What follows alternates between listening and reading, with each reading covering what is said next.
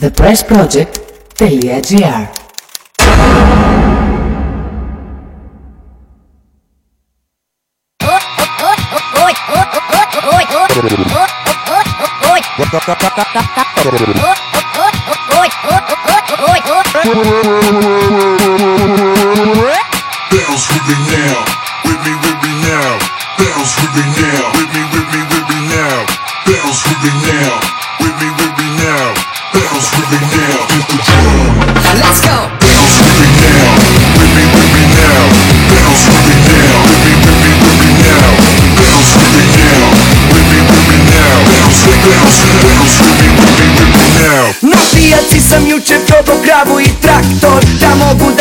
prijavim na onaj X Faktor. Zbogom poljoprivredi, kajmaku i palenti. Odoh i ja majko, tamo gdje su talenti. Zaboravit ću štale i domaću ranu. Sad će raja da me gleda na malom ekranu. Cijenjeni će živi prepoznat vrlo vješto. Da imam neku žicu, da imam ono nešto.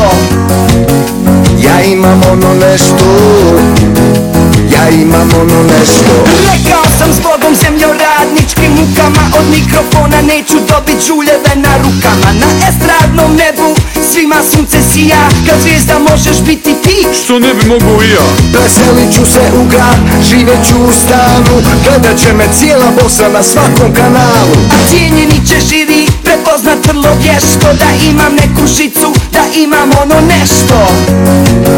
Ja imam ono nešto Ja imam ono nešto Nemoj mala plakati, niti zavno žaliti Neću ti se vratiti od u reality Nemoj mala plakati, niti zavno Λοιπόν, εδώ είμαστε, εδώ ήμασταν και από πριν δηλαδή, αλλά ανωτέρα βία δεν μας το επέτρεψε. Βία σε κάθε περίπτωση. Στάνος Καμίλα Λύση απέναντί μου και Μινάς Κωνσταντίνου, ράδιο Καραντίνα. Γεια σας, γεια σας, καλησπέρα. Ε, τη μία μέρα εντωμεταξύ που έχουμε τους χρόνους ε, συγκεκριμένους θα καταλάβετε γιατί και θα είναι ε, πλούσια η εκπομπή. Τη μία μέρα μας έκανε νεράκια η εκπομπή στην αρχή οπότε γρήγορα γρήγορα βάζουμε μουσική και ξεκινάμε με την πρώτη τηλεφωνική συνομιλία.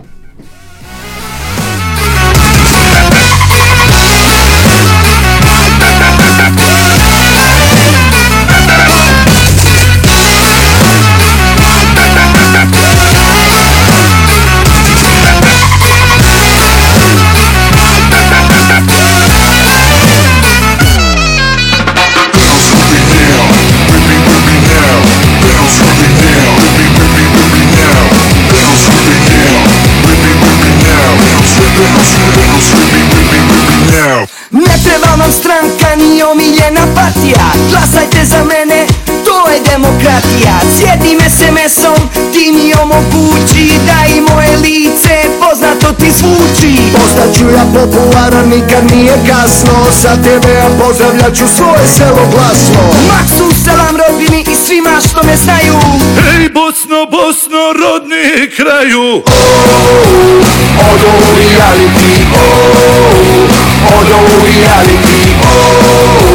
Λοιπόν εδώ είμαστε 10 Δεκεμβρίου, 10 Δεκεμβρίου παγκόσμια ημέρα ανθρωπίνων δικαιωμάτων. Με αφορμή αυτή την ημέρα θα έχουμε μια πολύ ενδιαφέρουσα συνέντευξη που θα μας ανοίξει την, ε, την εκπομπή. Ε, έχουμε στην τηλεφωνική μας γραμμή λοιπόν τον ε, Διευθυντή του Ελληνικού Τμήματος της Διεθνούς Αμνηστίας, τον κύριο Γαβρίλ Σακελαρίδη.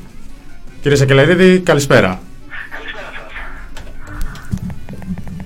Είμαστε ok με γραμμή; Ναι. Μ' ακούτε; Ναι, ναι, ναι, μια χαρά, μια χαρά. Ε, λοιπόν, ε, είναι πολλά αυτά που πρέπει να συζητήσουμε. Ε, σε μια κανονική χρονιά, να το πω έτσι, θα κάναμε μια συζήτηση περί ανθρωπίνων δικαιωμάτων που σίγουρα έχει πάρα πολλά να πούμε ε, και λοιπά, πράγματα στα οποία είμαστε πίσω, πράγματα στα οποία πρέπει να υπάρχει μεγαλύτερο σεβασμός στην όποια διαφορετικότητα κλπ. κλπ, κλπ. Δεν είμαστε σε κανονική χρονιά και νομίζω ότι φαίνεται και από τις ανακοινώσεις της ε, Διεθνούς Αμνηστίας, ειδικά το τελευταίο διάστημα, σωστά; Σωστά. Εγώ θα έλεγα ότι είμαστε σε κανονική χρονιά, γιατί αυτά τα έχουμε κάθε χρόνο. Δεν είναι κάτι δηλαδή πρωτόγνωρο. Φαντάζομαι αναφέρεστε στο ζήτημα της αστυνομικής βίας, έτσι. Ναι, και, Αν δεν κάνω λάθος. και των απαγορεύσεων στο οποίο έχει, έχετε ε, σταθεί Α, και... Το ζήτημα των απαγορεύσεων όντως δεν είμαστε σε μια κανονική χρονιά, οπότε ναι, το δέχομαι έτσι Ναι, όπως ναι, το ναι. πήρατε εισαγωγικά. Ε, ναι, σίγουρα. Ε, εντάξει, κοιτάξτε, υπάρχει μια...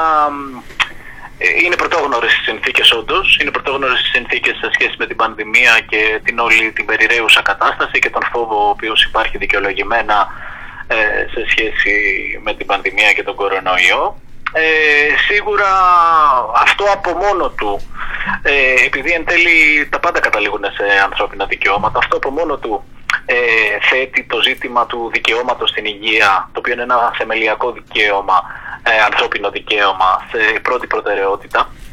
Ε, και έχει σημασία να το συζητάμε και αυτοτελώς το δικαίωμα στην υγεία και όχι μόνο όταν έρχεται σε αντιπαράθεση με, τη, με το δικαίωμα στην συνάθρηση ή στη διαδήλωση και όλα τα σχετικά.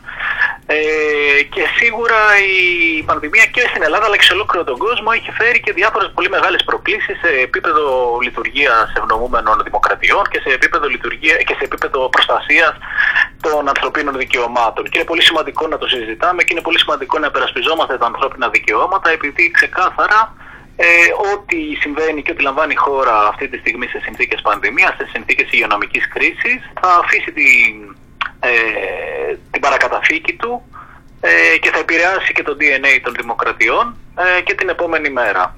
Ε, ήδη βλέπουμε ότι υπάρχουν, ε, υπάρχει μια σκλήρινση, υπάρχει μια αυταρχικοποίηση, υπάρχει μια ροπή ε, προς την αυταρχικοποίηση και στην Ελλάδα και σε άλλες χώρες σε σχέση και με την ομοθεσία, σε σχέση όμως κυρίως και με την ε, πρακτική Κύριε Σαγγελαρίδη, ε, σα- των ε, σωμάτων ασφαλείας και αυτό είναι κάτι το οποίο προφανώς μας ανησυχεί πάρα πολύ και δεν είμαστε διατεθειμένοι να κάτσουμε ε, στα αυγά μας και να παρακολουθούμε αυτή την κατάσταση και να επιταχύνεται και να, δι- να παίρνει και τη μορφή χιονοστιβάδας αν θέλετε. σε, σε αυτά ας εστιάσουμε μια στιγμή. Η, η, η εικόνα που δίνει η κατάσταση στην Ελλάδα σε σχέση με τις υπόλοιπες ευρωπαϊκές χώρες από τα ανατολικά μέχρι και το βορρά. Ε, ποια είναι, δηλαδή ε, είναι μια κοινή κατάσταση αυτή που βιώνουμε εδώ στη χώρα μας με αυτή την αυταρχικοποίηση, με την αύξηση της καταστολής ε, και σε επίπεδο δικαιωμάτων και νομοθεσίας από τα εργασιακά μέχρι τα κοινωνικά με τις υπόλοιπες χώρες. Κοιτάξτε, δεν είναι εύκολο και θα δηλώσω αδυναμία να κάνω μια σύγκριση σε επίπεδο δικαιωμάτων και ο λόγος είναι καθαρά, ότι είναι καθαρά υποκειμενική η δική μου άποψη και η Διεθνής Αμνηστία δεν μπαίνει στη διαδικασία να κάνει τέτοιου τύπου συγκρίσεις ποια χώρα είναι καλύτερη ή ποια χώρα είναι χειρότερη σε επίπεδο δικαιωμάτων. Ε, η αλήθεια είναι ότι παρακολουθώντας και τη διεθνή επικαιρότητα και στην Ευρώπη και σε πολλές χώρες και της Δυτικής και της Ανατολικής Ευρώπης, έτσι, ε, παρατηρούμε ότι υπάρχει μια ε, αυταρχικοποίηση ε, και μια έτσι στροφή, αν θέλετε, ως προς, προς την καταστολή και στην περιστολή των ατομικών ελευθεριών.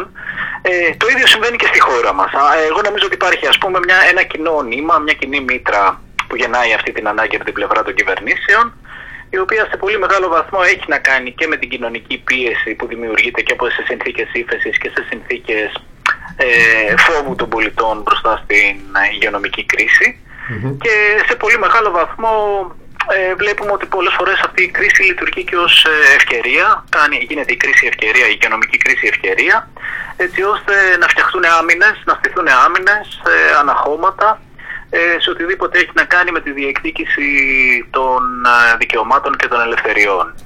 Στην Ελλάδα συγκεκριμένα, ε, εμείς εδώ και αρκετό καιρό ε, ως Διεθνής Αμνηστία και θα μου πείτε δεν είμαστε και οι μόνοι προφανώς αλλά και όλοι και εσείς δημοσιογραφικά και άλλες οργανώσεις ανθρωπίνων δικαιωμάτων έχουμε παρατηρήσει ότι υπάρχει μια επιτάχυνση και μια αύξηση των περιστατικών αστυνομικής βίας και αυθαιρεσίας οι οποίες, μπο- τα, οποία- τα οποία μπορεί να συνίστανται είτε από τις, ε, από τα, τα απλά σταματήματα στους ε, δρόμους ε, και τις ε, ταυτοποιήσεις και τις προσαγωγές ε, έτσι, σε καταστάσεις όπου δεν υπάρχει ας πούμε κανένας απολύτως ε, λόγος, εν είδη ταμπουκά θα μπορούσαμε να πούμε από την πλευρά της αστυνομίας, είτε σε πιο έτσι, σύνθετες ε, και επικίνδυνες ε, πρακτικές που έχουν να κάνουν με ξεκάθαρη ομή βία ε, και ε, σε πορείες ή και σε, α- ταυτόχρονα και σε σταματήματα στους δρόμους ε, και κατά τη διάρκεια προσαγωγών και συλλήψεων και ταυτόχρονα ότι υπάρχει και αυτή η πρακτική οι λεγόμενοι προσαγωγές ας πούμε στο σωρό που φορτώνονται μια σειρά από κατηγορίες ε, σε ανθρώπους με αποτέλεσμα αυτοί να, να τρέχουν και να μην φτάνουν για ένα χρονικό διάστημα μέχρι ε, να βρουν κάποια άκρη σε επίπεδο δικαστικής ε, διαδικασίας. Ε, αυτό που βλέπουμε είναι ότι υπάρχει λοιπόν αυτή η πρακτική η οποία ταυτόχρονα ε, σιγοντάρεται και από μια κουλτούρα ατιμορρησίας που υπάρχει μέσα στην αστυνομία. Αυτή είναι διαχρονική. Διαδοχικές κυβερνήσεις έχουν αποτύχει στην Ελλάδα να τα βάλουν με αυτή την κουλτούρα, την κουλτούρα της, αστυνομ... της ε, αυθαιρεσίας και αν θέλετε αυτή η κουλτούρα είναι και που ενθαρρύνει τα αστυνομικά όργανα να συνεχίζουν αυτούς τους τύπους τις πρακτικές γνωρίζοντας ότι κανείς δεν θα ασχοληθεί σοβαρά και να γίνουν εδέ ή εδέ στην ουσία τα απορίσματα αν εκδοθούν, συνήθως δεν εκδίδονται καν τα απορίσματα, συνήθω συστήνονται οι ΕΔΕ αλλά δεν βγάζουν πορίσματα και ακόμα και αν βγουν πορίσματα αυτά μπαίνουν, μένουν σε κάποιο συρτάρι, δύσκολα υπογράφει ο Υπουργός ε, για να εκτελεστούν ας πούμε, οι όποιες ε, εντολές του αρχηγείου της αστυνομίας. Ε, όλο αυτό ας πούμε δημιουργεί ένα εκρηκτικό πλαίσιο το Ε. οποίο το βιώνουμε τον τελευταίο καιρό πολύ έντονα. Η Εμείς λύση- έχουμε βγάλει ως αμνηστία ε, μία έκκληση ε, για συλλογή υπογραφών προς την ελληνική κυβέρνηση, προς τον Υπουργό Προστασίας του Πολίτη και προς τον Υπουργό Δικαιοσύνης που είναι αρμόδιος για τα ανθρώπινα δικαιώματα όπου τους ε, ζητάμε να λάβουν επιτέλους σοβαρά μέτρα. Να, να έχει φτάσει η στιγμή ότι πλέον στο μη παρέκει ε, και να λάβουν επιτέλους σοβαρά μέτρα έτσι ώστε να σταματήσουν τα περιστατικά ε, αστυνομικής βίας έτσι ώστε ε, και αυτό κάτι το οποίο θεωρούμε πάρα πολύ σημαντικό να φέρουν τα όργανα επιβολής του νόμου και της τάξης στοιχεία ταυτοποίησης ε, πάνω τους τα οποία να είναι ορατά για να μπορούν ε, να ταυτοποιούνται και να λογοδοτούν ε, τα όργανα αυτά ε, στις αρχές όταν προβαίνουν σε πράξεις παράνομες. Ε, αυτό είναι κάτι το οποίο είναι και η κοινή πρακτική ε, σύμφωνα ας πούμε και με τον Οργανισμό Ηνωμένων Εθνών και με το Συμβούλιο της Ευρώπης ενώ και το Ευρωπαϊκό Δικαστήριο για τα Ανθρώπινα Δικαιώματα έχει βγάλει αποφάσεις όπου καταδικάζει για παράδειγμα τη Γερμανία συγκεκριμένα όταν αστυνομικοί ε, δεν είχαν διακριτικά πάνω τους και οι αποφάσεις του Ευρωπαϊκού Δικαστηρίου για τα Ανθρώπινα Δικαιώματα ξέρετε είναι δεσμευτικές στο πλαίσιο και πάντως- δημιουργούν νομολογία στο πλαίσιο του κοινοτικού δικαίου. Πάντως, κύριε Σαγγελαρίδη, ε, παρά το γεγονός ότι τα διακριτικά όντως δεν υπάρχουν και όντως είναι ένα από τα αυτονόητα αιτήματα που κατά την άποψή μου πρέπει να υπάρχουν, όταν βγήκε το βίντεο με τον ε, αστυνομικό, με το, με το λουλούδι, έγι- έγινε αμέσως και η ταυτοποίηση και λοιπά και κλήθηκε να δώσει εξηγήσεις. Μέσα Ναι, στη γιατί ΣΕΔΕ, δεν αλλά έχω και πάλι, υπόθεσης και αυτή. πάλι γίνεται. Αυτό να σας πω κάτι, επειδή ε, αυτό εντάξει είναι και προσωπική μου αν θέλετε λίγο έτσι σκέψη. Ε, η συγκεκριμένη υπόθεση είναι μια σχετικά εύκολη υπόθεση, επειδή είναι σοκαριστική η συμβολική αυτή η πράξη. Προσέξτε, είναι συμβολική αυτή η πράξη. Δηλαδή παίρνει ένα, μια ανθοδέσμη και κάνει πλάκα ας πούμε με κάποιους ε, συναδέλφους του που καταδεικνύει προφανώς μια αντίληψη ας πούμε, και μια νοοτροπία, αλλά δεν πάει να είναι μια συμβολική πράξη.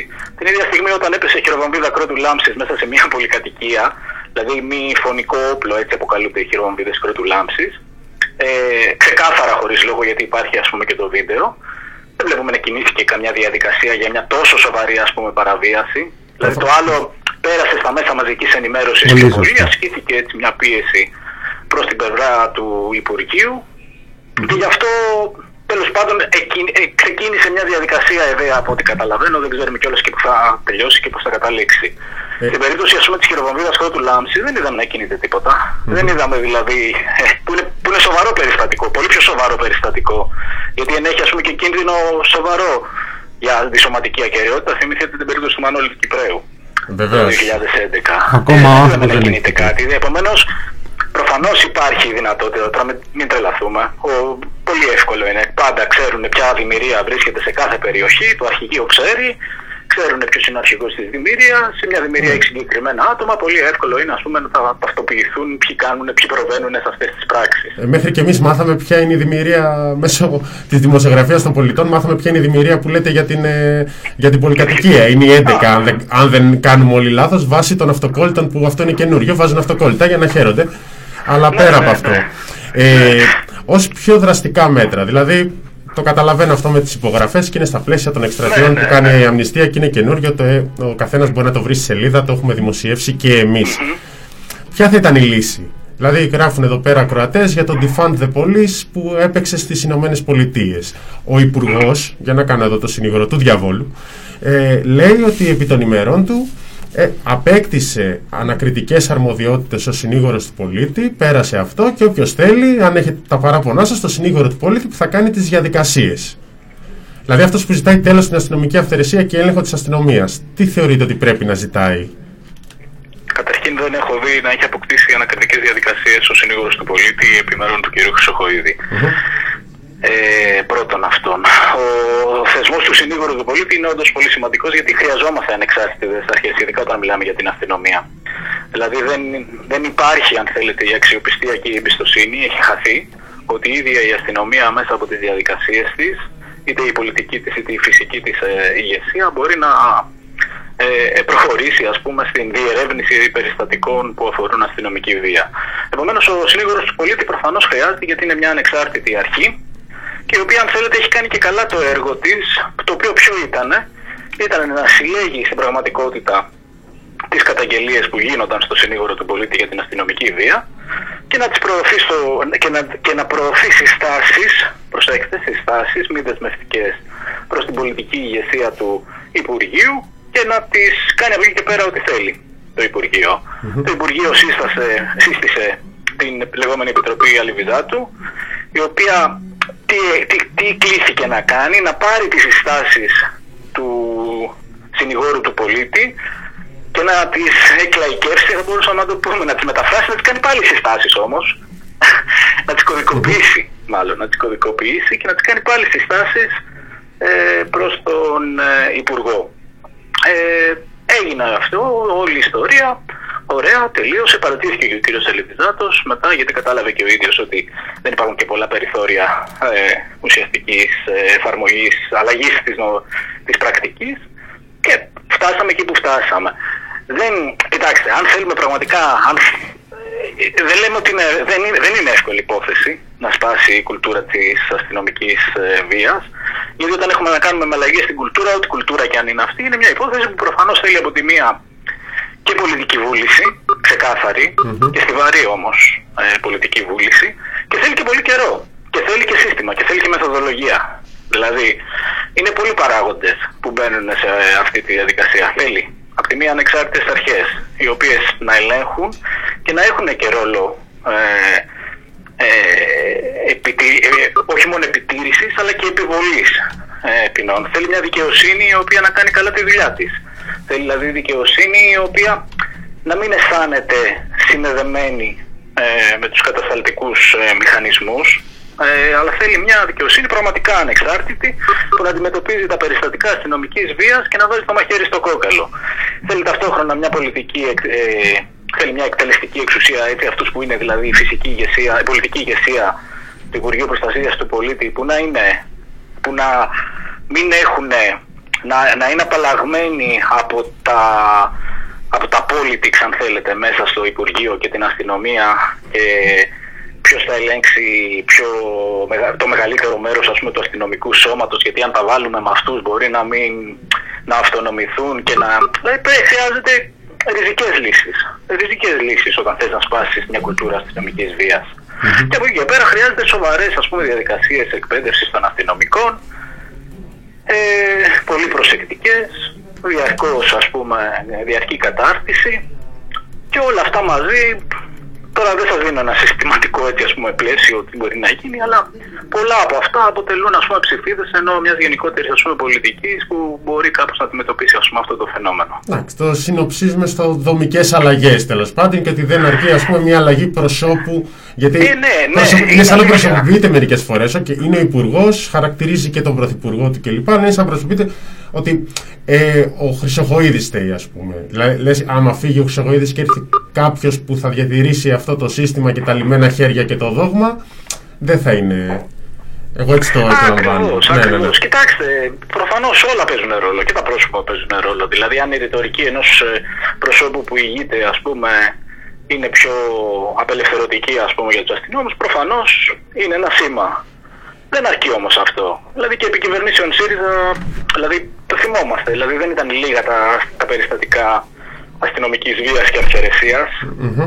Δεν είναι δηλαδή, δεν έχει να κάνει με το ποιος ας πούμε είναι στο τιμόνι και τι σήματα δίνει. Έχει να κάνει και με αυτό θα μπορούσαμε να πούμε. Ε. Ε, αλλά είναι προφανώς ας πούμε βαθιά τα... Και, και αυτό το έχουμε διαπιστώσει εμείς ως Διεθνή Αμνηστία έχουμε βγάλει και μια έκθεση το 2012 και μια έκθεση το 2014 όπου συνεχώς αυτό που λέμε είναι ότι, το, ότι είναι στοιχεία ενδυμικά και συστημικά μέσα στο σύστημα της ελληνικής αστυνομίας. Σιγά την ανακάλυψη, δηλαδή όλοι το ξέρουν, δεν είναι για να το πει η Διεθνής Αμνηστία αυτό, θα μου πείτε. Αλλά ε, ως- είναι κοινο- κοινο- κοινωνικό φαινόμενο θα μπορούσαμε να το αποκαλέσουμε. Ε, δύο ερωτήσεις που συνδέονται, μ- μία βασικά, πριν να, πριν να κλείσουμε. Ε, πι- μας το ρώτησαν και έχει να κάνει με το γενικότερο με τα ανθρωπίνα δικαιώματα. Το ποιο θεωρείτε ότι ενδιαφέρει τον κόσμο όταν βομβαρδίζεται με το φόβο για την υγειονομική κρίση, όταν για μια μερίδα είναι όλα, όλα είναι πανδημία. Οτιδήποτε άλλο είναι απλά μια θυσία που κάνουμε πρόσκαιρα και θα το συνδέσω και με την απα- απαγόρευση συναθρήσεων που πολλοί τη θεωρούν λογική ή τους φαίνεται παράλογο το να θέλει κάποιος να συναθριστεί και να κάνει μια διαδήλωση στο Πολυτεχνείο. Αυτό και σιγά σιγά να κλείσουμε. Κοιτάξτε, εντάξει, σίγουρα. Εντάξει, είναι υπαρκτός ο... δεν, είναι, δεν είναι κακό να φοβάσαι την πανδημία πρώτα απ' όλα, έτσι, και τον κορονοϊό. Είναι απολύτως υγιές και φυσιολογικό το να φοβάσαι και να, προ... και να προφυλάσσεσαι και να παίρνεις τις προφυλάξεις σου. Ε, αυτό που λέμε από την πλευρά μας ως Διεθνής Αμνηστία είναι ότι προφανώς από τη μία υπάρχει το δικαίωμα στην υγεία και το δικαίωμα στην ζωή, που, είναι, που ιεραρχούνται προφανώς σε τέτοιες συνθήκες υψηλά. Αυτό που λέμε όμως είναι ότι σε καμία περίπτωση δεν πρέπει να υπάρχει υποχώρηση ε, στις ατομικές ελευθερίες και στα, και στα δικαιώματα ε, που αφορούν ας πούμε και ειδικά το, και τον σκληρό πυρήνα ας πούμε τον, ε, της πολιτείας μας. Αυτό που λέμε είναι ότι όλα και υπάρχουν και διεθνή, θέλω να σας πω υπάρχουν και διεθνή πρότυπα για το πώς να γίνονται αυτά τα πράγματα. Δεν, δεν ανακαλύπτουμε τον τροχό. Υπάρχουν συστάσεις από τις αρμόδιες επιτροπές για τα ανθρώπινα δικαιώματα του ΟΗΕ, τι πρέπει να γίνεται, πώς, πρέ, πώς δεν πρέπει να καταπατάτε ας πούμε το δικαίωμα στην διαδήλωση και το δικαίωμα της ελεύθερης και ειρηνικής ας πούμε συνάθρησης σε συνθήκες πανδημίας. Μπορεί ας πούμε, μπορούμε να με, με προφυλάξεις, με αποστάσεις, με μάσκες και όλα τα σχετικά, αλλά σε καμία περίπτωση δεν μπορούμε να το καταργήσουμε αυτό το δικαίωμα. Και ο βασικός λόγος ποιος είναι; Ο βασικός λόγος είναι ότι ενώ η μέσα στις συνθήκες πανδημίας μπορεί να συνεχίζει και η νομοθέτηση, μπορεί να συνεχίζονται και οι πολιτικές αποφάσεις, μπορεί να συνεχίζονται που να αφορούν διάφορα τμήματα ας πούμε της κοινωνίας. Ακ- Όταν γίνονται όλα αυτά να υπάρχει το περιθώριο στις, ομο- στους πολίτες, στην κοινωνία να μπορούν να εκφράζουν ας πούμε την άποψή τους για να λειτουργεί κανονικά η, η δημοκρατία. Αν αυτό, το, αν αυτό ε, καταστήλεται και απαγορεύεται τότε δεν μπορούμε να μιλάμε για μια εύρυθμη λειτουργία της δημοκρατίας.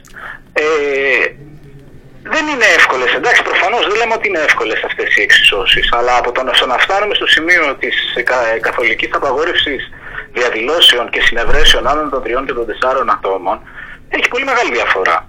Δεν είναι δυνατόν δηλαδή να λέμε, για παράδειγμα, πόσο ωραίες και σημαντικές ας πούμε είναι οι διαδηλώσεις σε άλλες χώρες ε, του κόσμου Στη Γαλλία. ε, ανάλογα με τις προσωπικές ας πούμε πολιτικές πεπιθήσεις του καθενός αν είναι στο Hong Kong δηλαδή αν είναι στη Λευκορωσία ή αν είναι στη Γαλλία αν είναι ε, στις Ηνωμένες Πολιτείες που όλες αυτές γίνονται στις συνθήκες πανδημίας. Αλλά δε, όταν παρουσιάζονται δεν παρουσιάζονται ως ε, ε, υγειονομικές ας πούμε βόμβες.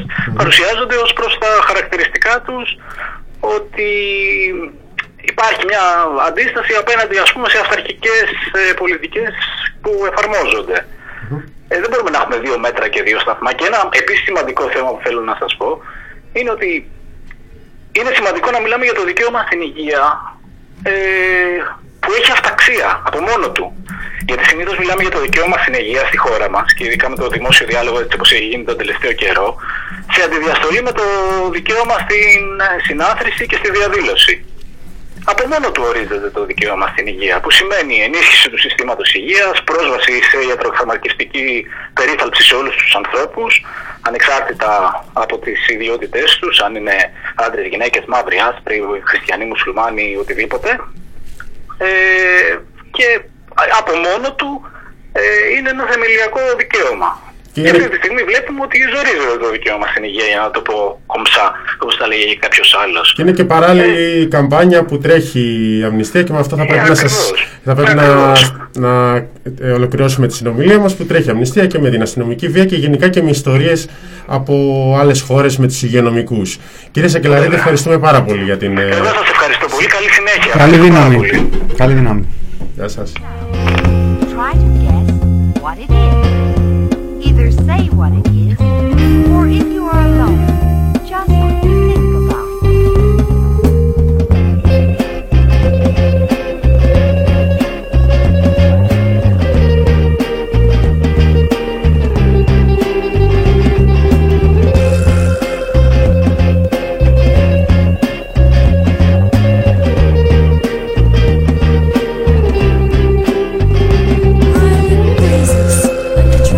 Λοιπόν, πολύ ενδιαφέρουσα πρώτη συνέντευξη με τον Γαβρίλη Σακελαρίδη, τον επικεφαλής της Διεθνούς Αμνηστίας.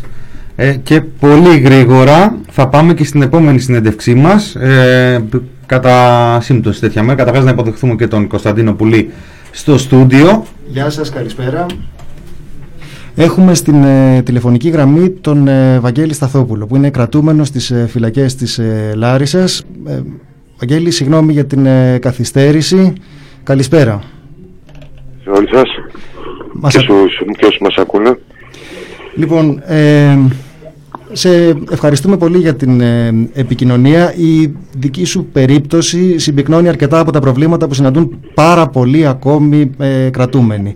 Ναι. Θα ήθελα να ξεκινήσουμε από το πρόβλημα, συζητούσαμε πριν για την ε, πανδημία, αλλά θα ήθελα να ξεκινήσουμε μιλώντας για το πώς ε, ε, βιώνουν την, ε, τον κίνδυνο της έκθεσης στον, ε, στην ε, πανδημία οι κρατούμενοι που είναι μια κοινωνική κατηγορία, μια ομάδα κοινωνικώς αποκλεισμένων ανθρώπων νομίζω που ε, πολύ δύσκολα οι κίνδυνοι ή τα, τα αιτήματά της φτάνουν να ακουστούν στην ε, κοινή γνώμη. Θέλεις να μας πεις τι συμβαίνει στις ε, Ναι. φυλακές της Λάρισσας; Καταρχάς, ε, για μένα οι φυλακές από μόνες τους είναι ένα έγκλημα που συντελείται συνεχώς. Και τι εννοώ με αυτό; Καταρχάς, ε, οι περισσότερες φυλακές στην Ελλάδα έχουν τους διπλάσιους κρατούμενους και που μπορούν να χωρέσουν.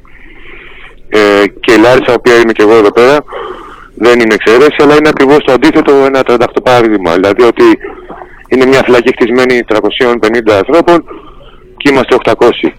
Ναι, να Τώρα. ξεκινήσουμε. Ε, εγώ παρέλειψα να το πω στην αρχή ότι είσαι ασθενής COVID, έτσι δεν είναι; Ναι, είμαι και ασθενής είσαι σε- COVID. Και είσαι σε Ναι. θάλαμο με άλλους ασθενείς, με άλλους 60 Ναι, είμαι, ασθενείς COVID. ε, είμαι σε θάλαμο με άλλους 60 ανθρώπους. Αυτή τη στιγμή ασθενής COVID στη Λάρισα είναι 90, 98 συγκεκριμένα. Έχει έρθει άλλες δύο φορές στο ΡΟΔΙ και έχει κάνει εξετάσεις. Ε, ωστόσο, σε σχέση με αυτό που είπες στην αρχή, ε, για μας, είμα- για μένα τουλάχιστον και για τους περισσότερους καθ- κρατούμενους, ήταν με μαθηματική ακρίβεια ότι ο, ο κορονοϊός θα μπει και σε μάλιστα σε κρατούμενους.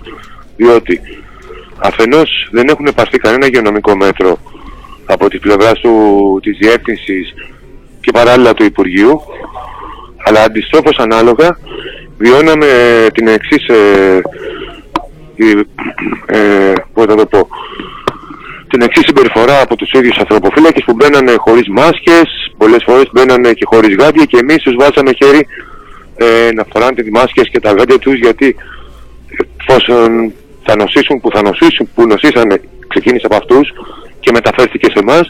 Ήταν λογικό να νοσήσουμε πάρα πολλοί κόσμος γιατί είμαστε και μέσα σε θαλάμους 8 και 10 ατόμων. Τώρα σημαίνει ότι δεν υπάρχει κάποιο υγειονομικό μέτρο, όπως είναι λογικό, δεν υπάρχει αποστάσεις 2 μέτρων. Και εκτός από αυτό ε, δεν υπήρχαν και απολυμάνσεις ε, πολύ τακτικές όπως πρέπει. Και εκτός από αυτό υπήρχε και αυτό που λέμε λίγο ε, ότι δεν ένοιαζε γενικότερα το Υπουργείο και η Διεύθυνση και συνάμα οι οι ανθρωποφύλακες που είναι εδώ. Φυσικά το, τη, η υγεία δικιά μας. Στην Εσείς- ουσία ναι. μέτρα παίρναμε εμείς καθαρίζοντας τους αλάμους με χλωρίνες, καθαρίζοντας την ίδια τη φυλακή σε καθημερινή βάση. Και παράλληλα, Βαγγέλη, ζητώντας και μέτρα, έτσι. Δηλαδή, Εννοείται, ζητήσαμε μέτρα και όχι μόνο αυτό. Είχαμε στείλει και, και στο Υπουργείο και είχαμε κάνει κινητοποιήσεις τον Απρίλιο του, του 20, δηλαδή όταν ξεκίνησε η πανδημία και είμαστε στην πρώτη καραντίνα και παράλληλα και τώρα με τη δεύτερη καραντίνα είχαμε ζητήσει επανειλημμένα και να ενημερωνόμαστε και να ζητάμε μέτρα και παράλληλα να γίνει και αυτή η αποσυμφόρηση που είχαμε ε, που έπρεπε να έχει γίνει εδώ και πολύ καιρό. Και η Και εδώ εικόνα- να σημειώσω ότι ε, από τις 20 Μαρτίου, από όσο θυμάμαι, έχει εκδοθεί από την Ευρωπαϊκή Ένωση οδηγίες για την αποσυμφόρηση των φυλακών. Ε, η Δημοκρατική Ελλάδα φυσικά όχι μόνο δεν έχει ακολουθήσει, έχει κάνει ακριβώς το αντίθετο σε αντίστροφο που διδακτο, δικτα, ε, καθεστώτα που έχουν δικτατορία έχουν ε, απελευθερώσει χιλιάδες κρατούμενους όπως Τουρκία, Σουδάν, Ιράκ και διάφορες άλλες. Να πούμε ότι, ότι από, την, από το ξέσπασμα της ε, πανδημίας, από, τον πρώτο, από την πρώτη καραντίνα, ε, και η Εκκλήση καταπευθύνει και ανοιχτές επιστολές Ναι. και από την ε, Γενική Γραμματεία του Υπουργείου αρχικά, αν θυμάμαι καλά, είχαν δώσει και δεσμεύσεις ότι θα έρθει ακόμα και νομοσχέδιο που θα αποσυμφορήσει τις φυλακές και όλα αυτά ε, μένοντας έξω από τα ΜΜΕ, τίποτα από αυτά δεν ακούστηκε, ματε, ήταν όλα μάταια έτσι, δεν έγινε καμία Εννοείται, ναι. αποσυμφόρηση. Εγώ θα την έλεγα Γενική Γραμματεία Εγκληματικής Πολιτικής, γιατί μόνο αυτό κάνει, δεν είναι αντιεγκληματική δηλαδή, η πολιτική που ακολουθεί. Κάνει ακριβώς το αντίθετο. Εμένα παρακολουθώντας την ε, επικαιρότητα σε όλο αυτό μου έχει κάνει πολύ μεγάλη εντύπωση αυτή η αντίφαση στην υπευθυνότητα. Δηλαδή οι κρατούμενοι από όσα κείμενα έχουν βγει από διάφορες φυλακές της ε, χώρας ε, έχουν στερηθεί πράγματα τα οποία ήταν η μόνη τους διέξοδος. Σωστά, Ναι. δηλαδή έχουν δεχθεί μάλλον υπεύθυνα και καταλαβαίνοντας από νωρίς τον κίνδυνο να στερηθούν τη, τα επισκεπτήρια, Επισκεπτήρια, Εσύ- άδειες. Είχατε και θέμα με τα βιβλία εσείς στη Λάρισα; Ναι, είχαμε ένα θέμα με τα βιβλία που πρό- πρόσφατα λύθηκε από, από κάποιους κρατούμενους, δηλαδή δώσαμε δημοσιότητα και έκταση και επειδή φοβήθηκε κατά κάποιο τρόπο, με πρόσημα φυσικά την πανδημία φοβηθήκανε, ότι και αφήσαν ε, τα ρούχα και τα βιβλία, δηλαδή μόνο ταχυδρομικά. Καθώς βέβαια τα επισκεπτήρια και τα κλειστά και τα ανοιχτά έχουν απαγορευτεί, έχουν απαγορευτεί άδειες, έχουν ε, ε, και όλα αυτά που περιέγραψα πριν, δηλαδή φαγητά που μας φέρνανε ε, από εξωδική μας και βιβλία και ρούχα. Αυτό που λες Πρόσφατα- όμως είναι ότι ε, έχει γίνει αυτό μόνο στο κομμάτι αυτό το κατασταλτικό ας πούμε. Ναι, όπως αλλά- εγώ που είπα στην αρχή, Ναι. μόνο κατασταλτικά μέτρα υπάρχουν. Ναι, δεν αλλά υπάρχουν κάποια πράγματα όπως το να φοράνε πολιτικά. μάσκα οι, οι φύλακες ας πούμε λες ότι δεν γίνονταν, ότι Ναι, δεν κυκλοφορούσαν γινόταν χωρίς και... μάσκα. Όχι μόνο αυτό, δηλαδή ακούγαμε και κάτι ηρωνίες τύπου όταν τους βάζαμε χέρι ότι εντάξει όλα είναι ψέματα, ο ιός δεν υπάρχει. Δηλαδή και αντιστρόφως ανάλογα πρώτα αυτοί κολλήσουν και μετά μεταφερθήκε εδώ. Δηλαδή υπήρχαν κρούσματα που μας τα είχαν κρύψει και προφανώς οι άνθρωποι, οι άνθρωποι αυτοί ας πούμε μπαίνανε μέσα εδώ πέρα που ήταν, ήταν ήδη ασθενείς COVID. Βαγγέλη, να, να ρωτήσω, αυτό το, το λες με σιγουριά, το λες Ναι, ε, το λέω με σιγουριά. δεν θα μπορούσε να έχει γίνει από επισκεπτήριο δηλαδή; Ποιο επισκεπτήρια. Τα επισκεπτήρια έχουν κοπεί πολύ πιο πριν. Και υπήρχαν από την αρχή της πανδημίας, τη, από το πρώτο Οπότε τα πρώτα lockdown, κρούσματα εμφανίστηκαν πολύ μετά το κόψιμο των επισκεπτηρίων. Οπότε δεν θα δικαιολογούν ναι, από ελεύθερα επισκεπτήρια εμείς επισκεπτήριο. δεν είχαμε, μόνο με τζάμι. Ε, οποία, ε, Εντάξει, Σε εννοηθήκαμε. Ναι. ναι, το οποίο ε, ελεύθερα επισκεπτήρια δεν είχαμε καθόλου από το πρώτο lockdown. Μόνο με, ξαναπαναφερθήκαν μέσα στο καλοκαίρι, ε, μόνο κλειστά επισκεπτήρια δηλαδή με τζάμι και τηλέφωνο Ναι. και από εκεί και πέρα μέχρι εκεί. Δεν, ε, κουλου- δεν ε, ξαναπανήθηκαν ποτέ τα ελεύθερα επισκεπτήρια. Πράγμα το οποίο σημαίνει ότι δεν θα μπορούσατε παρά να έχετε κολλήσει από Ακριβώς. τους, ε, από τους Αυτό ε, και υπάρχει φύλακες κάτι άλλο. και όντας αυτές Υπάρχει- τις συνθήκες εκεί πέρα Συγγνώμη, Λοιπόν, ναι. ε, υπάρχει και κάτι άλλο που και αυτό είναι υπεύθυνη η ίδια η διεύθυνση ότι υπήρχαν μεταγωγές που εγώ σαν απ' έξω λέω προφυλαξιστέ οι άνθρωποι οι οποίοι δεν τους κάνανε ούτε τεστ ούτε τίποτα. Τους βάζανε μια υποτυπώδη καραντίνα 14 ημερών και αφού περνάνε 14 μέρες μπαίνανε με συμπτέρυγα. Αυτό αποδεικνύεται γιατί εδώ πέρα ούτως ή άλλως από τις 60 που είμαστε τρία άτομα είχαν έρθει απ' έξω και είχαν έρθει από καραντίνα και μπήκανε μέσα στην πτέρυγα και προφανώς οι άνθρωποι προφανώς ούτε εκείνοι το ξέρανε, δεν φταίνει αυτοί, ήταν ήδη ασθενείς COVID. Οπότε και σε αυτό ευθύνη έχει μόνο η διεύθυνση και το Υπουργείο. Γιατί πολύ απλά αυτές είναι οι οδηγίες που επιτελούν. γενικά. Αλλά εκτός από αυτό, όπως είπα πριν, θεωρώ ότι ο κορονοϊός σε εμάς ήρθε από τους φύλακες. Ε, Βαγγέλη, ο- κα- Ναι. ε, από όποιον και αν ε, ήρθε γίνεται το, το κακό. Δεν έχουν ληφθεί μέτρα πριν. Μετά Ναι. τι γίνεται, δηλαδή πότε λίγο. Λοιπόν, πότε, ανα- μετά τι γίνεται. πότε ανακαλύπτονται τα κρούσματα και ποιες είναι οι δράσεις που παίρνει. Πώς ανακαλύψαμε τα κρούσματα, είναι ένα ερώτημα. Για πες, Ε, ναι. η ιστορία δεν, δεν είναι ήταν ότι- τεστ. Να, να καταλάβουμε από αυτό που λες ότι δεν ήταν από εμ, συστηματικά και εκτεταμένα τεστ. Αυτό να, το, Ακριβώς. να ξε- Λοιπόν. ας ξεκινήσουμε από αυτό. Ναι, υπήρχε ένας κρατούμενος που είχε επανελειμμένα συμπτώματα τέσσερις μέρες. Συγκεκριμένα παρακάλαγε τη διεύθυνση να πάει στο γιατρό να εξεταστεί. Μετά από τέσσερις συνεχόμενες μέρες, όντως εξετάστηκε και όντως ήταν ασθενής COVID. Βάσει των καταστατικών μέτρων που έχει δώσει οδηγίες στο Υπουργείο προφανώς, ε, έρχονται να μας κλείσουν στην τέρικα. Σε όλους. Δηλαδή να κλειδωθούμε μέσα όλο το 24ωρο σε όλους τους αλάμους. Εμείς αρνηθήκαμε και ζητήσαμε επίμονα, δώσαμε και έκταση, πήραμε και τηλέφωνα και δώσαμε και έκταση. Αυτό να σημειώσω λίγο έγινε μόνος στη Λάρισα. Γιατί στις άλλες φυλακές, στην Κέρκυρα και στο, και στο Διαβατά, περιμένουν 25 μέρες να έρθει δηλαδή για να τις εξετάσει. Εφόσον όμως εμείς δώσαμε έκταση και δημοσιεύτηκε, ο ΕΟΔ ήρθε την επόμενη μέρα, χωρίς να μπούμε εμείς στους αλάμους. Και τότε, όταν έγιναν οι εξετάσεις, έγιναν ε, μάλλον τα τεστ, τα rapid test, βρεθήκαμε στην αρχή 60 κρατούμενοι ε, θετικοί στον κορονοϊό. Η πρακτική αυτή ήταν η εξής. Όσοι ήταν κρατούμενοι θετικοί στον κορονοϊό, μπήκαν σε ένα θάλαμο 60 άτομων, το οποίο θα πω και στην επάγεται αυτό, που είναι όλοι μαζί σε ένα θάλαμο, χωρίς να βγαίνουμε από εδώ πέρα, χωρίς να παίρνουμε καθαρό αέρα, να βγαίνουμε σε κάποιο προάβλιο, και οι υπόλοιποι κρατούμενοι παραμένουν κλειστοί στους αλαμούς τους, ε, παρά μόνο βγαίνοντας μόνο για 20 λεπτά.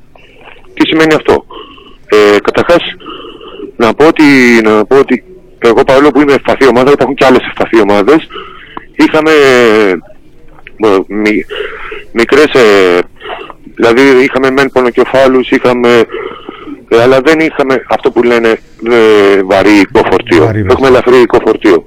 Αυτό όμως βέβαια δεν σημαίνει ότι εάν ένας άνθρωπος ε, και πάθει υποτροπή και γυρίσει σε βαρύ οικοφορτίο, δεν σημαίνει ότι και όλοι οι υπόλοιποι εδώ μέσα μπορεί να πάνε να έχουν και αυτοί εξίσου βαρύ οικοφορτίο. Δηλαδή στην ουσία παίζουν με τις ζωές μας και στην ουσία είναι σαν, μια αυτό δεν ξέρουμε κιόλας για τον ιό και από ό,τι ήδη λένε, είναι στην ουσία σαν να μας έχουν καταδικάσει σε θάνατο. Δηλαδή, εγώ δεν ξέρω ως τώρα, δεν, δεν νομίζω ότι υπάρχει ακόμα νόμος θανατικής καταδίκης εδώ πέρα. Και σίγουρα δεν υπάρχει καμία ενημέρωση. Αυτ, ούτε μία ενημέρωση, ούτε νοσηλευτικό προσωπικό που λέει η κυρία Νικολάου δεξιά και αριστερά. Το νοσηλευτικό προσωπικό της φυλακής αυτή τη στιγμή είναι μια νοσηλεύτρια που υπήρχε ούτως ή άλλως στη φυλακή και η οποία έρχεται κάθε βράδυ και μας φέρνει θερμοκρασία.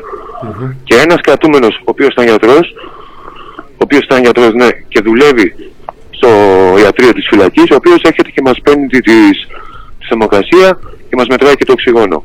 Αυτός έρχεται τρεις φορές τη μέρα. Αυτό είναι το νοσηλευτικό προσωπικό της φυλακής. Λιγότερο από ένα μήνα πριν διαβάζαμε από τον, ε, απλά για να έχουμε και μια επαφή και με το τι, τι γίνεται έξω από τις φυλακές και τι λένε οι υπεύθυνοι, διαβάζαμε το σχέδιο της ε, κυρίας Νικολάου και του Υπουργείου για κάθε εβδομάδα ε, τεστ και στους εργαζόμενους και στους ε, κρατούμενους ε, για δύο νοσοκομεία της Αττικής που θα είχαν ειδικές ε, μονάδες με κλίνες για κρατούμενους και ότι θα, οι υγειονομικές περιφέρειες θα παραχωρήσουν υγειονομ, ιατρικό και νοσηλευτικό προσωπικό στα κατατόπους καταστήματα κράτησης. Ναι, και αυτό ακούγεται σχεδόν σαν αστείο, δηλαδή σχεδόν είναι αστείο, δηλαδή δεν υπάρχει αυτό το πράγμα. Τουλάχιστον εδώ στη Λάρισα δεν υπάρχει καθόλου. Ναι, και Το εικόνα- μόλις πριν περιέγραψα τι- πώς ακριβώς είναι τα πράγματα εδώ πέρα. Και νομίζω ότι όπως μας τα περιγράψει είναι επίγουσα ανάγκη να βρεθεί προσωπικό γιατί τώρα μιλάμε για έναν θάλαμο 60 ατόμων. Σαν να Ναι. πούμε. Το οποίο όπως περιέγραψα Μια πριν. πτέρυγα νοσοκομεία.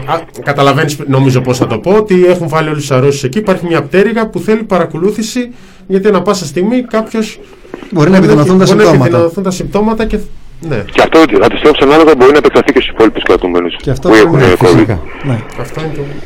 Γενικά Ε, και ο- ειδικά κρατούμενους που όπως είπα πριν είναι σε φαθή ομάδες και εγώ είμαι σε φαθή ομάδα ανεξάρτητα ποια είναι η δουλειά μου, ανεξάρτητα πώς το έχω δουλέψει εγώ για τον εαυτό μου αν εμένα μου πάθει αποτροπή της, ε, του του ίδιου του ιού θα είναι πολύ δύσκολο για μένα και θα είναι και πολύ δύσκολο για τους ανθρώπους που είναι ηλικιωμένους, για τους ανθρώπους που είναι τοξικομανείς, για τους ανθρώπους που, είναι, που υπάρχουν ήδη στη θάλαμο. Και Για τους προφανώς- ανθρώπους που έχουν επιληψία, για τους ανθρώπους που έχουν ζάχαρο και ούτω καθεξής. Ναι, Αγγέλη, και, δυστι... τώρα- συγγνώμη. και δυστυχώς, γιατί να μην λέμε μόνο το ούτε καν αυτονόητο, μη το... επειδή εγώ το έθεσα, έχει, βγει κάθε κου... έχει ξεκο... ε, ξεκοπεί κάθε κουβέντα για αυτό, τον... ε, έστω των ευπαθών ε, ε, κρατουμένων να μεταφερθούν σε κάποιο νοσοκομείο, σε κάποια μονάδα αυξημένης φροντίδας, σε κάποιο κρεβάτι σε κανονικό. Ε, Είναι Ναι. σοκαριστικό. Όχι, δεν το υπάρχει αυτό, δεν υπάρχει ναι, ναι, κανένα. ναι. Ενώ Δεν υπάρχει. Βαγγέλη, τώρα Στη- τι- στοιχεία τηρούνται τους. τουλάχιστον τώρα τα μέτρα. Δηλαδή, ας πούμε, δεν προσε... ε, αυτή τη στιγμή προσέχουν οι φύλακες με τους οποίους έρχεστε σε επαφή; Ναι, αυτή τη στιγμή προσέχουν, ναι. Ε, προσέχουν. ε, Αυτή τη στιγμή προσέχουν, έχουν έρθει μες στολές κανονικά, έχουν μπαίνουν με γάντια, μας δίνουν κάποια αντισηπτικά και μάσκες. Αλλά, ναι, βέβαια, έστω και αυτά τώρα, ναι, τηρούνται κατά κάποιο λίγο τέτοιο τα μέτρα, αλλά, όπως είπα, δεν υπάρχει ούτε νοσηλευτικό προσωπικό, δεν υπάρχει κανένας δηλαδή που εδώ πέρα που να μπορεί να, να κατά κάποιο, ότι, όχι, δεν υπάρχει κάποιος που άμα γίνει, άμα υπάρχει υποτροπή, να μπορεί να, να μην πιστεύω, νομίζω να ξέρουν τι να κάνουν κιόλας συγκεκριμένα. Μάλιστα. Γενικά. Εντάξει, ναι, η αλήθεια είναι ότι τώρα πια θα ήταν αυτοκτονικό. Τω- Τώρα πια θα έθεταν σε κίνδυνο τον εαυτό τους ε, εν γνώση Ναι. τους, αν ούτε τώρα δεν τηρούσαν τα μέτρα. Ε, Να σε ρωτήσω κάτι. Στην ε, συζήτηση για τον ε, καινούριο σοφρονιστικό νόμο συζητείται μείωση των, ε, μείωση των τακτικών αδειών, των αγροτικών φυλάκων. Ε, περιγράφεται ως μια σκλήρινση του, του καθεστώτος της ε, κράτης. Και θα ήθελα να σε ρωτήσω αν, αν είχες καθόλου την ευκαιρία να, να- τώρα μέσα σε αυτές τις συνθήκες τις πολύ δύσκολες να, να το δεις καθόλου, αν θα είχες να μας κάνεις κάποιο σχόλιο γι' αυτό θα μας ενδιαφέρει πάρα πολύ να ακούσουμε τι, λες, ε, Ναι. τι λέει ένας άνθρωπος ο οποίος είναι στην Ναι, φυλακή αν αυτή σε τη άκουσα στιγμή. καλά, λέγεις για τη συζήτηση που έγινε χτες, Ναι, ναι, ναι, ένα ναι, ναι. νομοσχέδιο, τελικά Ναι, ναι. υπογράφηκε το νομοσχέδιο. Ναι. Δεν, δεν είδα καλά. Τέλος πάντων, αυτό το νομοσχέδιο νομίζω ότι δεν βγήκε τυχαία τώρα. Είναι καταρχάς θεωρώ ότι μέσα στη δίνη της πανδημίας, ειδικά τώρα που είναι και αρκετοί κρατούμενοι ε, ασθενείς COVID, δηλαδή σε διάφορες φυλακές, δεν πέρασε τυχαία τώρα, γιατί ξέραν ότι δεν θα βρουν και μεγάλη αντίσταση. Ωστόσο αυτό το νομοσχέδιο είναι μέσα στο πλαίσιο των κατασταλτικών μέτρων που παίρνει το Υπουργείο. Δηλαδή αυτή τη στιγμή ε, καταργούν το θέσμα της άδειας, ούτως ή άλλως, μέσω αυτού του νομοσχεδίου. Ε, εκτός από αυτό, δηλαδή άνθρωποι που έχουν καταδικαστεί ή θα καταδικαστούν για τρομοκρατία, εντός εισαγωγικών τρομοκρατία, ε, δεν πάνε σε αγροτικές. Δηλαδή αυτό είναι στην ουσία και άλλο ένα κατασταλτικό μέτρο πολύ μεγάλο στην ουσία για όλους τους φυλακισμένους γενικά.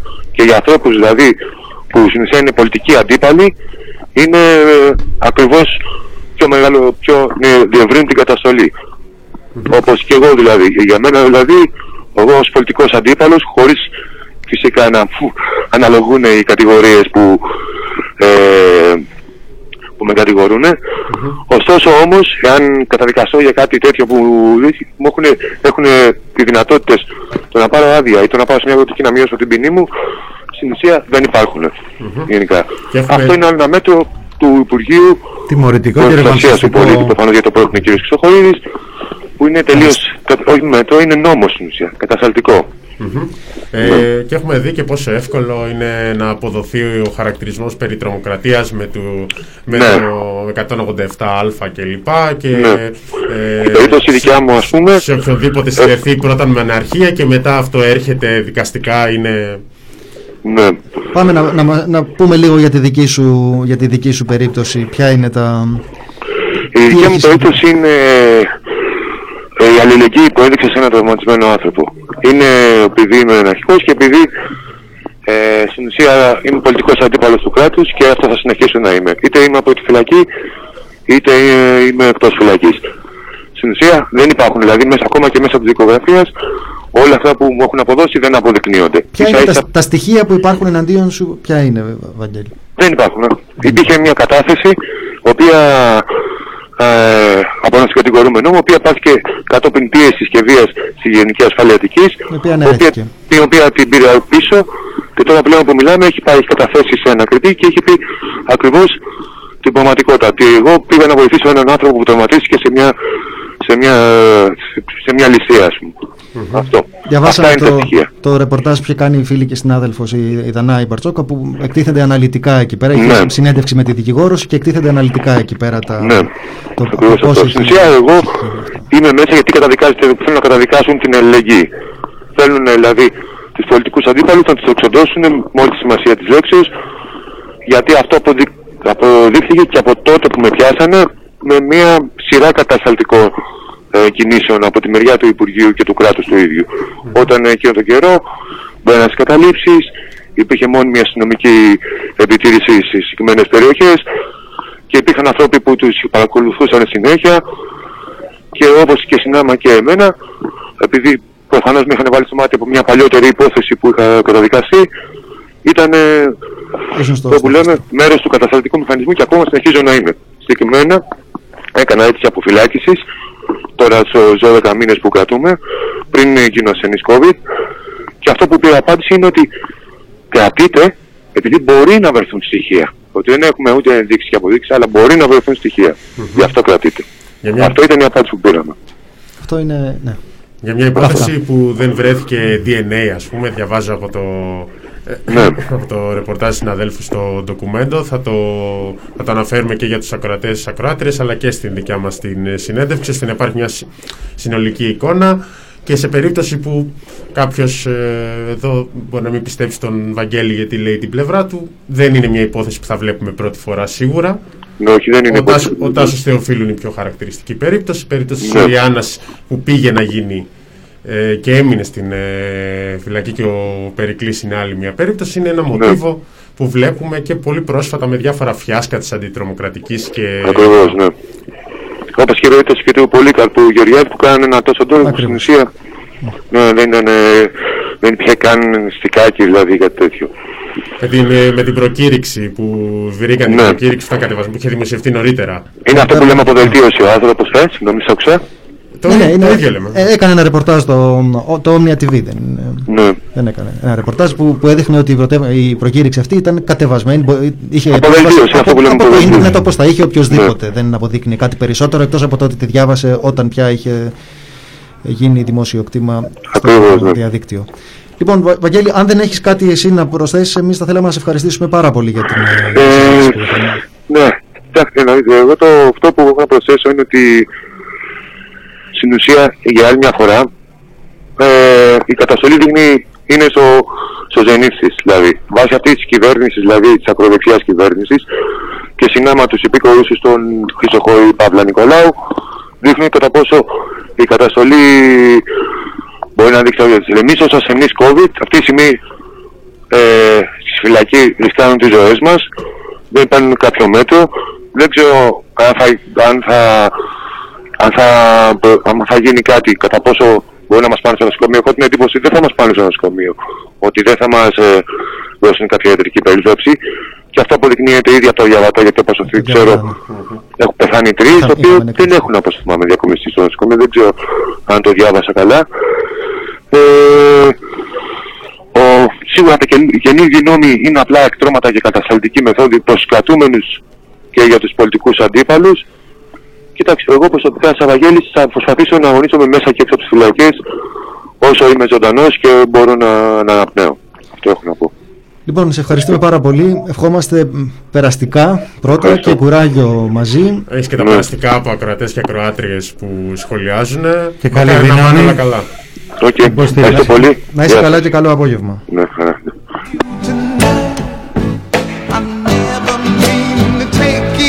Λοιπόν, συνομιλήσαμε με τον ε, Βαγγέλη Σταθόπουλο, κρατούμενο των φυλακών ε, Λάρισας, νοσούντας ο ίδιος με COVID, όπως και περίπου 60 άτομα τουλάχιστον 60 άτομα.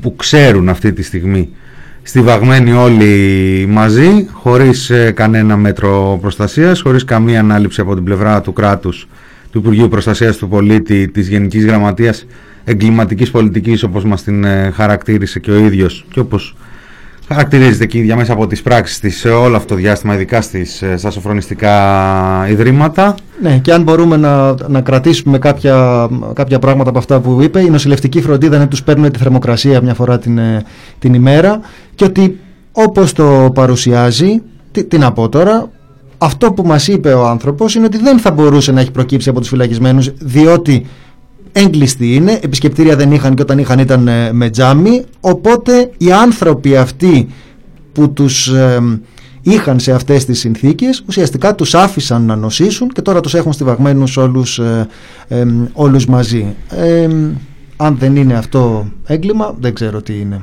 Και η αδιαφορία είναι 10 μηνών, έτσι. Δηλαδή, οι κρατούμενοι είχαν ξεκινήσει να ζητάνε πράγματα, είχαν με μεγάλη υπευθυνότητα αρνηθεί. Και γι' αυτό εγώ επιμένω σε αυτή την αντίφαση, γιατί υπάρχει το γνωστό, τα, τα στερεότυπα, τα για τους κρατούμενους και λοιπά. Ε, είχαν δεχθεί αυτό το κατασταλτικό μέρος, την ε, περικοπή των αδειών, τα επισκεπτήρια κλπ, που για αυτούς είναι τεράστιο.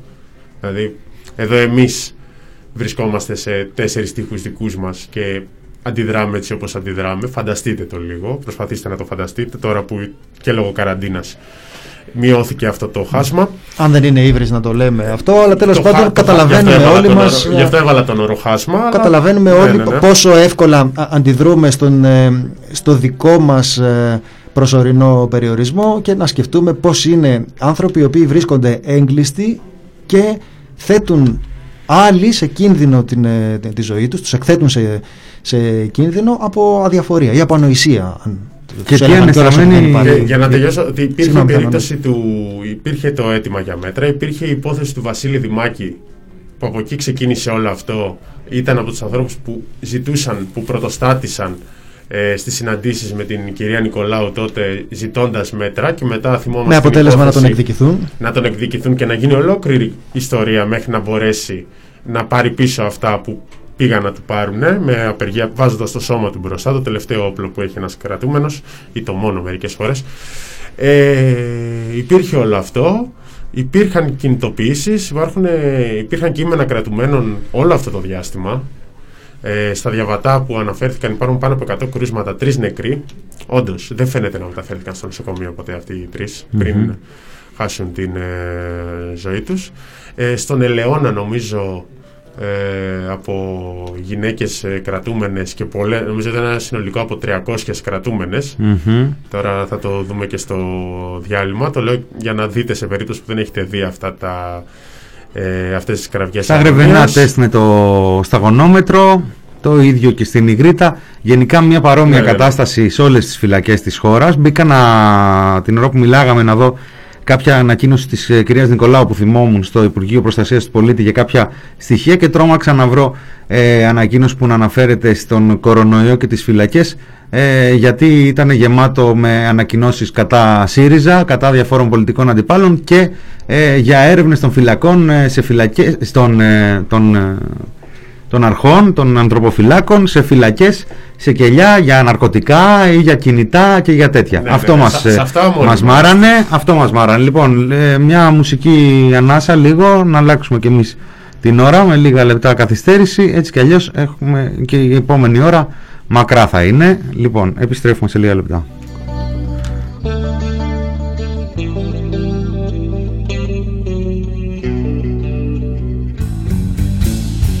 Είμαστε κουφοί άνθρωποι, οι βαλσαμωμένοι άνθρωποι. Σκύβοντας μαζί κεφαλοκάφι γεμισμένο άχυρο. Αλίμονο, οι στεγνές φωνές μας όταν ψιθυρίσουμε μαζί είναι ήσυχες και ανόητες. Ήσυχες και ανόητες, σαν άνεμος σε ξερό χορτάρι, ύποδια ποντικών, σε σπασμένο γυαλί στο ξερό μας κελάρι. Σχήμα χωρίς μορφή, σκιά χωρίς χρώμα, παραλυμένη δύναμη. Χειρονομία χωρίς κίνηση, σχήμα χωρίς μορφή, σκιά χωρίς χρώμα, παραλυμένη δύναμη. Χειρονομία χωρίς κίνηση. Αυτοί που πέρασαν μόνο ίσια μάτια του κάναν το τάλο βασίλειο μας τιμούνε. Ανατολού μας τιμούνε. Σαν κούφιους ανθρώπους σαν βαλσαμωμένους αυτοί που πέρασαν μόνο ίσια μάτια του κάναν το τάλο βασίλειο μας τιμούνε. Ανατολού μας τιμούνε. Σαν κούφιους ανθρώπους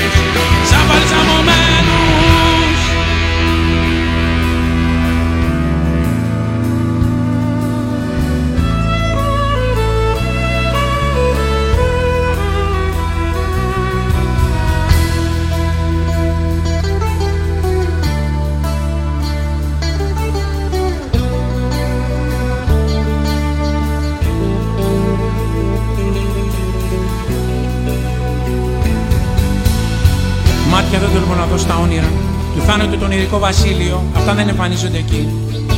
Τα μάτια είναι ηλιόφως σε μια σπασμένη κολόνα. Εκεί είναι ένα δέντρο, χορεύοντας. Και φωνές του ανέμου το τραγούδισμα, πιο μακρινές και πιο τελεστικές από ένα μαραμένο αστέρι. Ας είμαι όχι πιο κοντά στο θάνατο τον ειδικό βασίλειο. Ας φορέσω επίσης τις μεταμφιέσεις αρουραίου τρίχου, κοράκου δέρμα, κουρελούδες σε έναν αγρό φερόμενος όπως φέρεται ο άνεμος. Όχι πιο κοντά, όχι αυτή την τελική συνάντηση. Στου λυκόκοτος, το βασίλειο, αυτοί που πέρασαν, μόνο ίσια μάτια του κάναν το άλλο βασίλειο μας θυμούνται, αν κάποιον μας θυμούνται. Σαν κούκκους ανθρώπους, σαν βαλσαμωμένους, αυτοί που πέρασαν, μόνο ίσια μάτια του κάναν το άλλο βασίλειο μας θυμούνται, αν κάποιον μας θυμούνται. Σαν κούκκους ανθρώπους,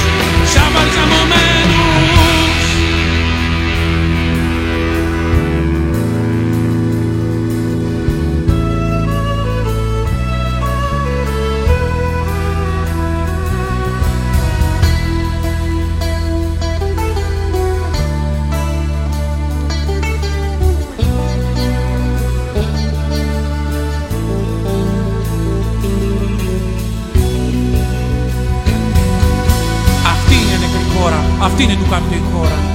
Εδώ τα πέτρινα είδωλα σηκώνονται, εδώ λαμβάνουν την ηκεσία ενός χεριού νεκρού ανθρώπου κάτω από το σπίτι μας σβησμένου άστρου.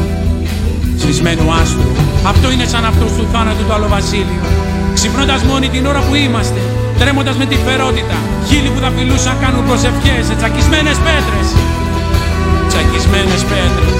Αόματοι, αν δεν τα μάτια μας ξαναφανούν, όπως το ένα ο άστρο του πολύπιλου ρόδου. Στου θανάτου το λυκοφωτικό βασίλειο, η ελπίδα μόνο των κενών ανθρώπων, των άδειων ανθρώπων αυτοί που πέρασαν.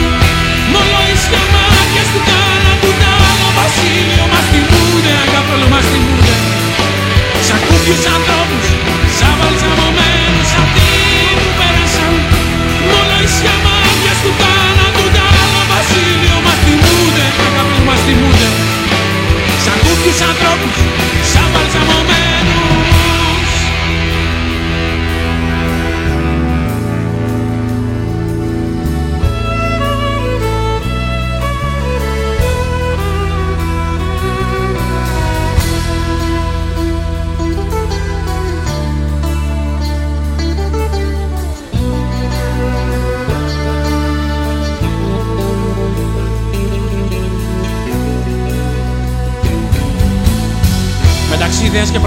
πραγματικότητας, μεταξύ κίνησης και δράσης πέφτει η σκιά.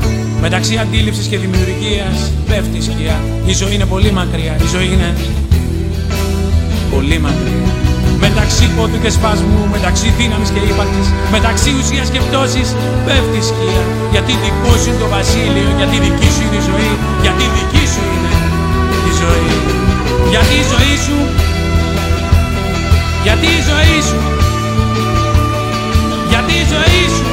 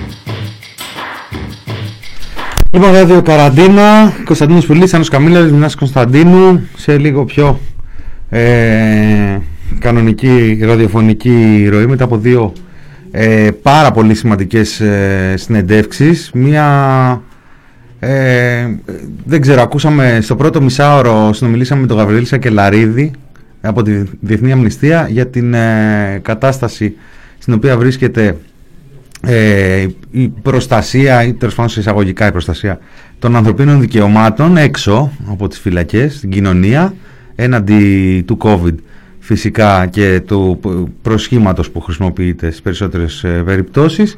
Και από την άλλη ακούσαμε έναν κρατούμενο ε, από τις φυλακές, φυλακές ε, Λάρισας, το Βαγγέλη Σταθόπουλο να περιγράφει τι θα πει ανθρώπινα δικαιώματα ουσιαστικά ακόμα και αν δεν ήταν ε, ο τίτλος αυτός αυτής της ε, συνέντευξης μέσα στις ε, φυλακές τι δικαιώματα έχουν δηλαδή οι άνθρωποι οι οποίοι βρίσκονται εκεί υποτίθεται στο πλαίσιο του σοφρονιστικού Μας να το πούμε του σοφρονιστικού ε; Ναι. ωραία ε, Μία, θα, θα περίμενε κανείς μια ανεστραμμένη εικόνα η οποία όμως ε, είναι μαύρη και από τις δύο πλευρές. Να το πούμε ομά ότι άνθρωποι χωρίς δικαιώματα, Mm-hmm.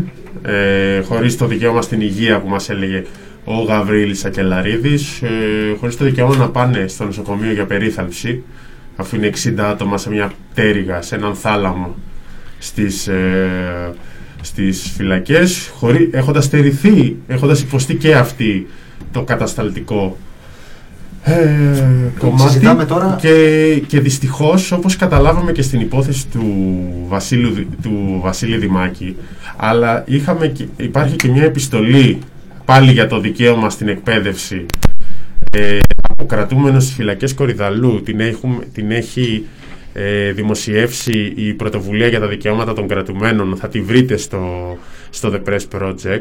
Και το συνολικό. Είναι, είναι η συνολική αντιμετώπιση αυτών των ανθρώπων. Προφανώς τώρα προέχει ο COVID αλλά για την κυβέρνηση και αυτά που πρεσβεύει αυτοί οι άνθρωποι δεν έχουν κανένα απολύτως δικαίωμα. Είναι το στο κα- ο καθένας καταλαβαίνει το πως ε, δεν θέλω καν να χειριστώ τέτοιες για να το, για να το παρουσιάσω. Ε, αλλά καταλα... και χωρίς κανένα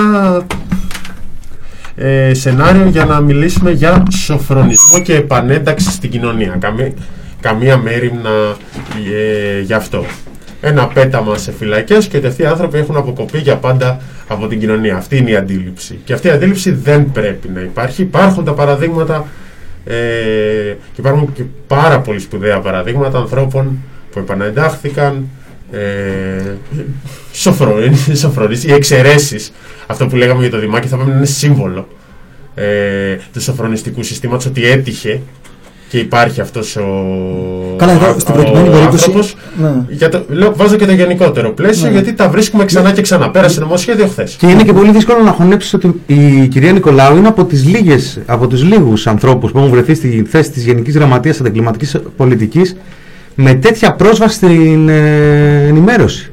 Τόσο προβεβλημένο και με τέτοιο βήμα όποτε θέλει, κάθε τόσο βρίσκεται σε ε, τηλεοπτικές εκπομπές και σε ε, πρωινάδικα και τέτοια που θα μπορούσε, εάν ο προσανατολισμός ήταν η λύση συγκεκριμένων ζητημάτων, να ασκήσει πίεση. Έτσι. Και, και βλέπουμε να συμβαίνει ακριβώς το αντίθετο, μια μόνιμος ε, συγκαλυπτική και ε, ψευδής εικόνα για το τι συμβαίνει και ενασχόληση με διάφορα άσχετα και με, που φτάνει μέχρι και τις ε, απευθείας Με αναθέσεις. πολλές απευθείας Με τον- αναθέσεις. Εντάξει, στην προκειμένη μέχρι και σε περίπτωση πολλά πάντως, λεφτά. Τι πήρε από ψιλικατζίδικο. Ο σοφρονισμός Από ένα σούπερ του, μάρκετ. ο σοφρονισμός του Βαγγέλη Σταθόπουλου θα σήμαινε κυρίως να, να μην επιδεικνύει την ε, α- αλληλεγγύη του προς τον ε, άνθρωπο τον οποίο προσέτρεξε να βοηθήσει. Αυτό περίπου θα ήταν ε, ο σοφρονισμός του.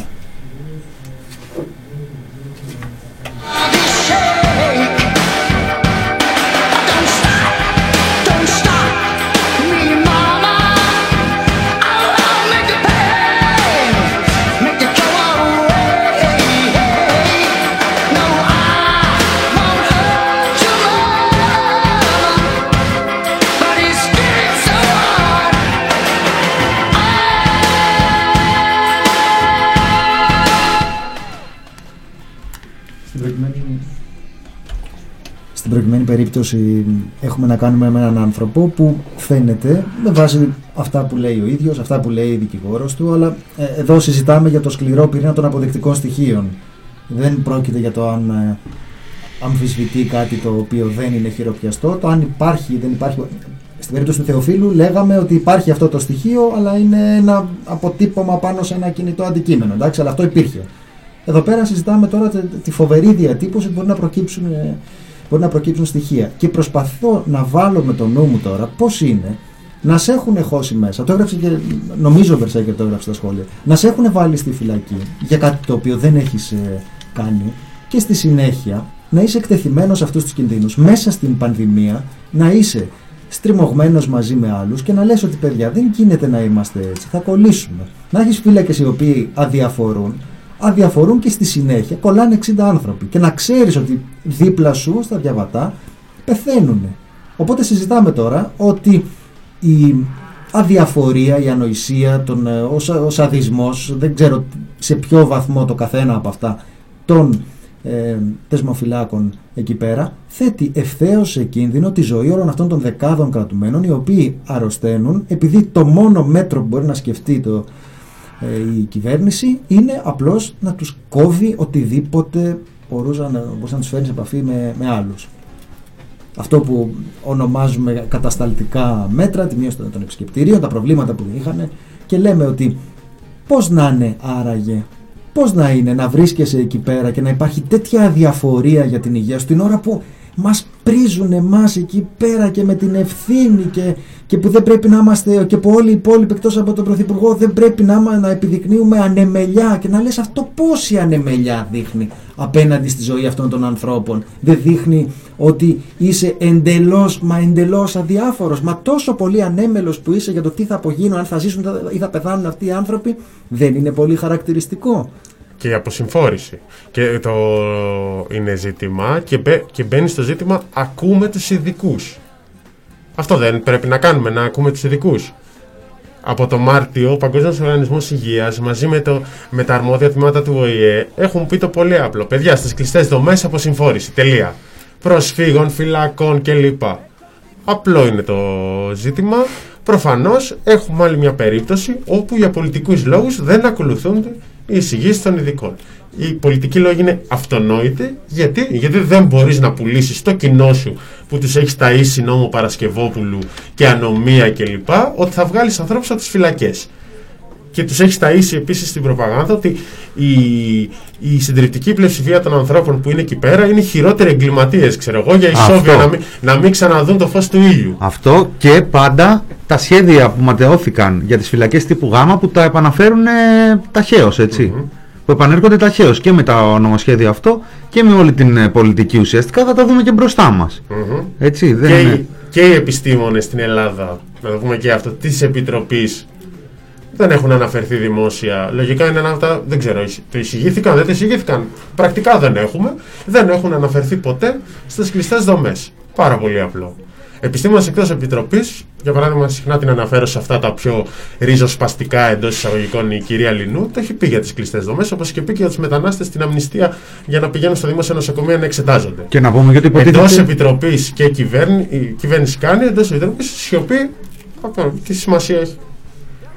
Και, και ε, υποτίθεται ακόμα και το περιβόητο αυτό σχέδιο του Κικίλια για το, το εθνικό σχέδιο εμβολιασμού ε, ο ίδιος δηλαδή στα επικοινωνιακά του έχει κάνει αναφορά ε, και στις ε, κλειστές δομές ε, που ε, πέρα από το ότι ο- όλη αυτή η παρουσίαση αποτελεί έναν ε, μόνιμο εμπεγμό της ε, λογικής και της, ε, αντίλη- του- των ανθρώπων που έχουν αντίληψη των πραγμάτων και το που βρισκόμαστε τη στιγμή που δεν μπορούν να διασφαλίσουν μια, σχε- ένα, με- με σχετική συνέπεια την ε, επιδημιολογική επιτήρηση μέσα στις φυλακές που είναι κλειστές δομές, ελεγχόμενες, έτσι, και ειδικά από τη στιγμή που τους έχουν κόψει τα επισκεπτήρια των ανθρώπων για αυτό τον λόγο. Τη στιγμή που δεν μπορούν να εξασφαλίσουν ούτε τα βασικά, τα προφανή, τα απαραίτητα, ακόμα και για τους εργαζόμενους του κράτους, αν κάποιος ενδιαφερόταν δηλαδή, δε- αν κάποιος έλεγε ξεκάθαρα χωρίς ντροπή ότι δεν ενδιαφέρεται για τους κρατούμενους, υπάρχουν και οι, οι δεσμοφύλακες που θα μπορούσαν ε, να, να αποτελούν ε, θέμα ενδιαφέροντος για αυτούς, έτσι.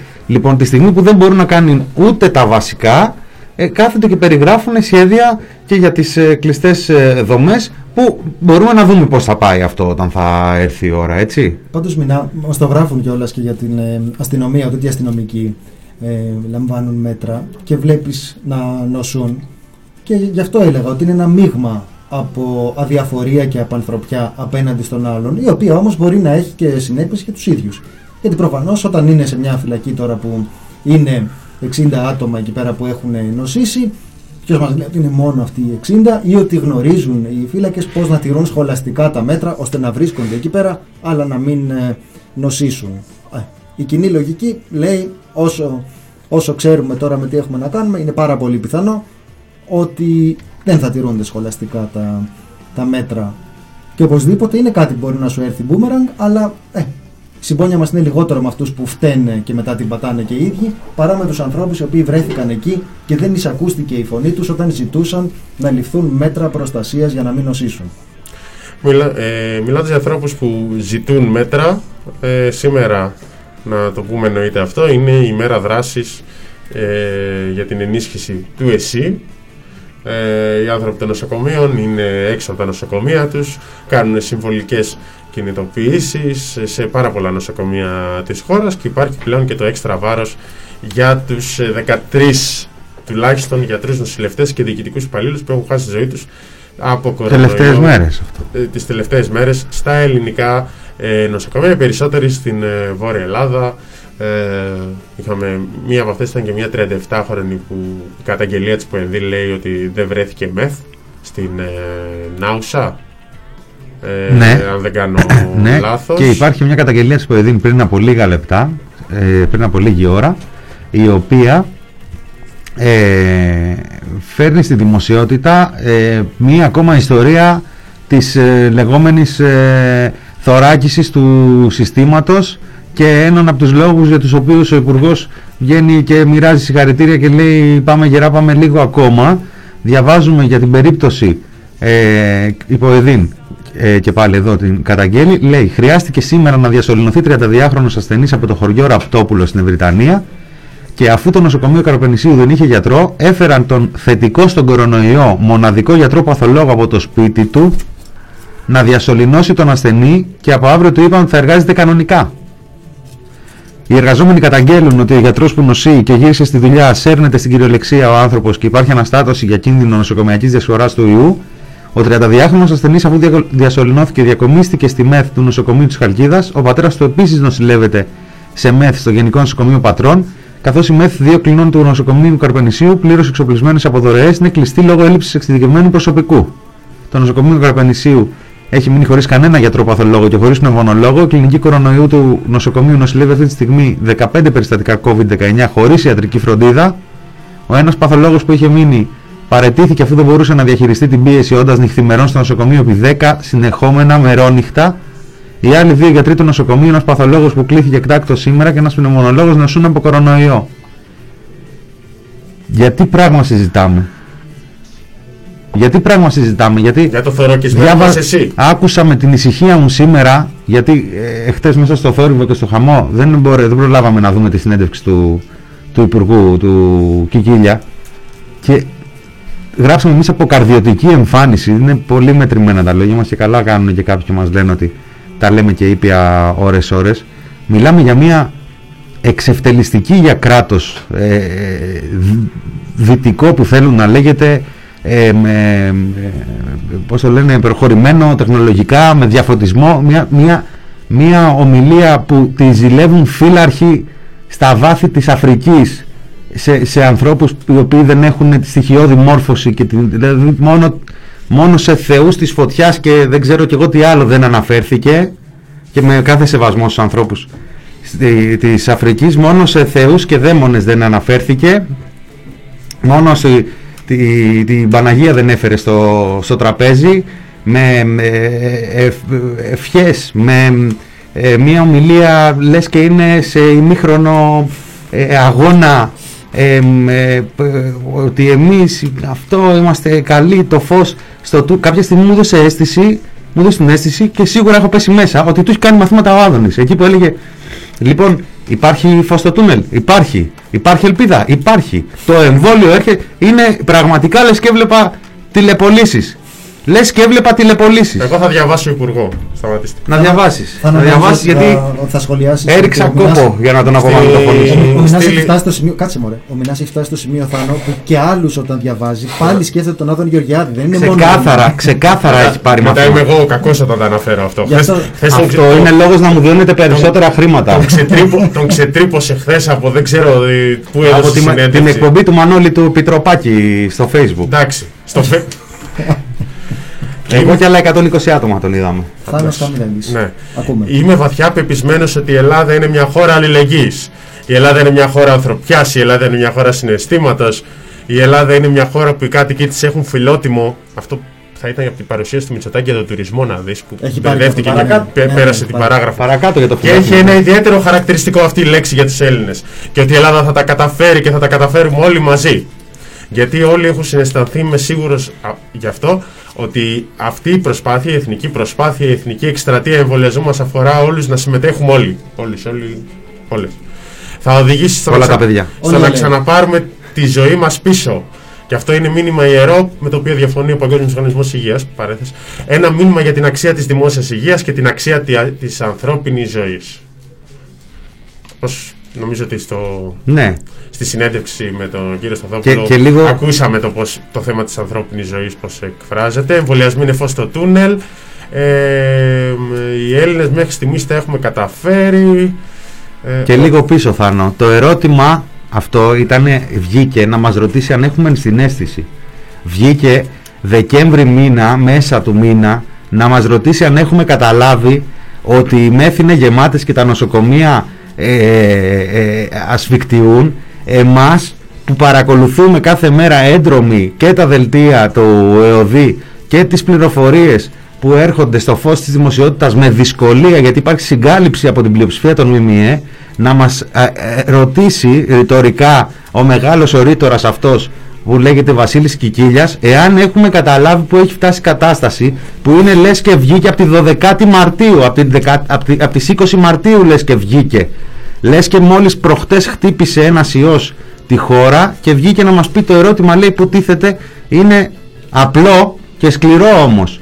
Είναι πού νοσηλεύει κανείς τους συμπολίτες του είναι πού μπορεί να, βρει- πώς μπορεί να βρει ένα κρεβάτι της εντατικής θεραπείας αν το χρειαστεί αν και εφόσον αυξηθούν τα κρούσματα και μάλιστα ραγδαία μετά από μια χαλάρωση εδώ Στο να το τέλος- σημειώσω για να είμαι δίκαιος στο, μόνο τέλος, στο τέλος θα βγει και θα πει. Ε, sorry, πες. να, ναι, απλά να μην μείνει έτσι, ότι το συζητάγαμε και εκτός αέρα, ότι ενδεχομένως αυτό το τελευταίο που είπα, ε, την πιθανότητα μιας χαλάρωσης, να είναι ένα μήνυμα και στο εσωτερικό της ε, κυβέρνησης, σε σχέση με τους αδόνιδες, πάλι τους φέρνω στο τραπέζι και τους υπόλοιπους, που μας πάνε καροτσάκι την ώρα που έχουμε ρεκόρ, το ρεκόρ σε νεκρούς και λένε να ανοίξουμε ε, αύριο, να ανοίξουμε τα μαγαζιά, τα χριστουγεννιάτικα, να ανοίξουμε και τα άλλα. Την έπιασε τις στη δε- εκκλησίες. δεύτερη αναφορά σε Άδων Γεωργιάδη. Δεν το λέω μόνο εγώ. Δεν είναι. Τον άφησα, τον άφησα μην Στα όρια του bullying πια. Σας ευχαριστώ. δηλαδή, ακούει άλλους υπουργούς και Διάλειμμα. λέει αυτό πάει στον Άδωνη. Διάλειμμα. Στα όρια του bullying, λοιπόν. Διάλειμμα και επιστρέφουμε πολύ σύντομα. Να είστε καλά.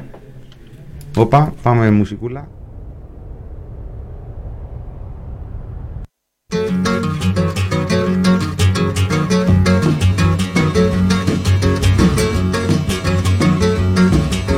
Salesman talking to me, trying to run me up a creek so you can buy it, go try it, you can pay me next week. Uh-uh, too much monkey business.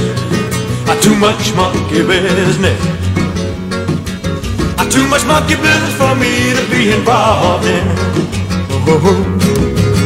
Blonde hair, good looking, trying to get me hooked, want me to marry, settle down and get a home and write a book. Uh-uh, too much monkey business. Uh, too much monkey business. Too much monkey business for me to be involved in. Payphone, something wrong, dime gone, will me order, sue the operator for telling me a tale. Uh-uh, too much monkey business.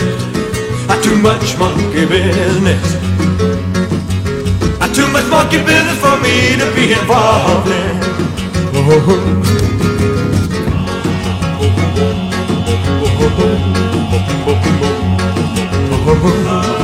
Been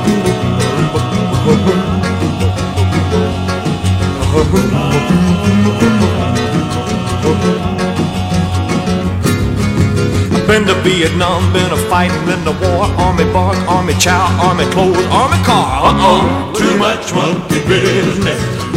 Uh, too much monkey business. Uh, too much monkey business for me to be involved in. Oh. Working in the filling station, too many tasks. Wipe the window, check the tires, check the oil, dollar gas. Uh, too much monkey business. Uh, too much monkey business. Uh, too much monkey business for me to be involved in.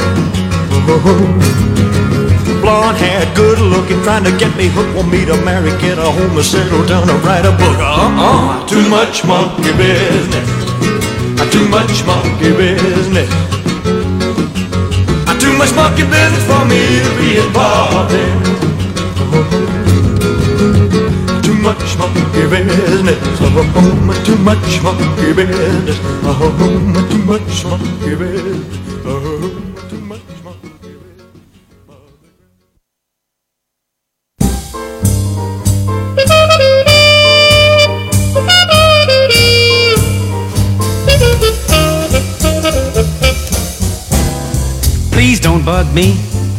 Me alone and go on home. Yes, please don't bug me. And don't try to call me on the telephone. I don't need you. Pack up your things and let me be. And please don't bug me. Cause you never were the one for me. I made the mistake when I said I do. I thought that I would always be in love with you. But somehow or other things have turned around. And I think it's best if you just leave town. So please don't bug me. You go your way and I'll go my way. There's the door. And please don't bug me no more.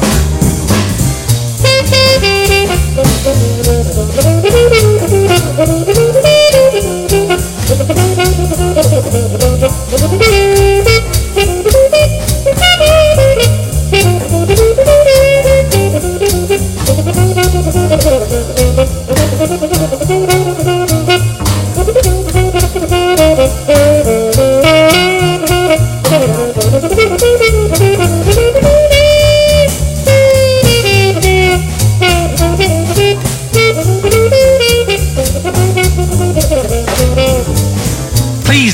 me. Leave me alone and go on home. Yes, please don't bug me. And don't try to call me on the telephone. I don't need you. Now pack up your things and let me be. And please don't bug me.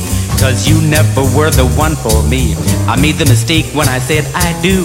I thought that I would always be in love with you. But somehow or other things have turned around. And I think it's best if you just leave town. So please don't bug me. You go your way and I'll go my way. There's the door. And please don't bug me no more. So please, please, please don't bug me no more.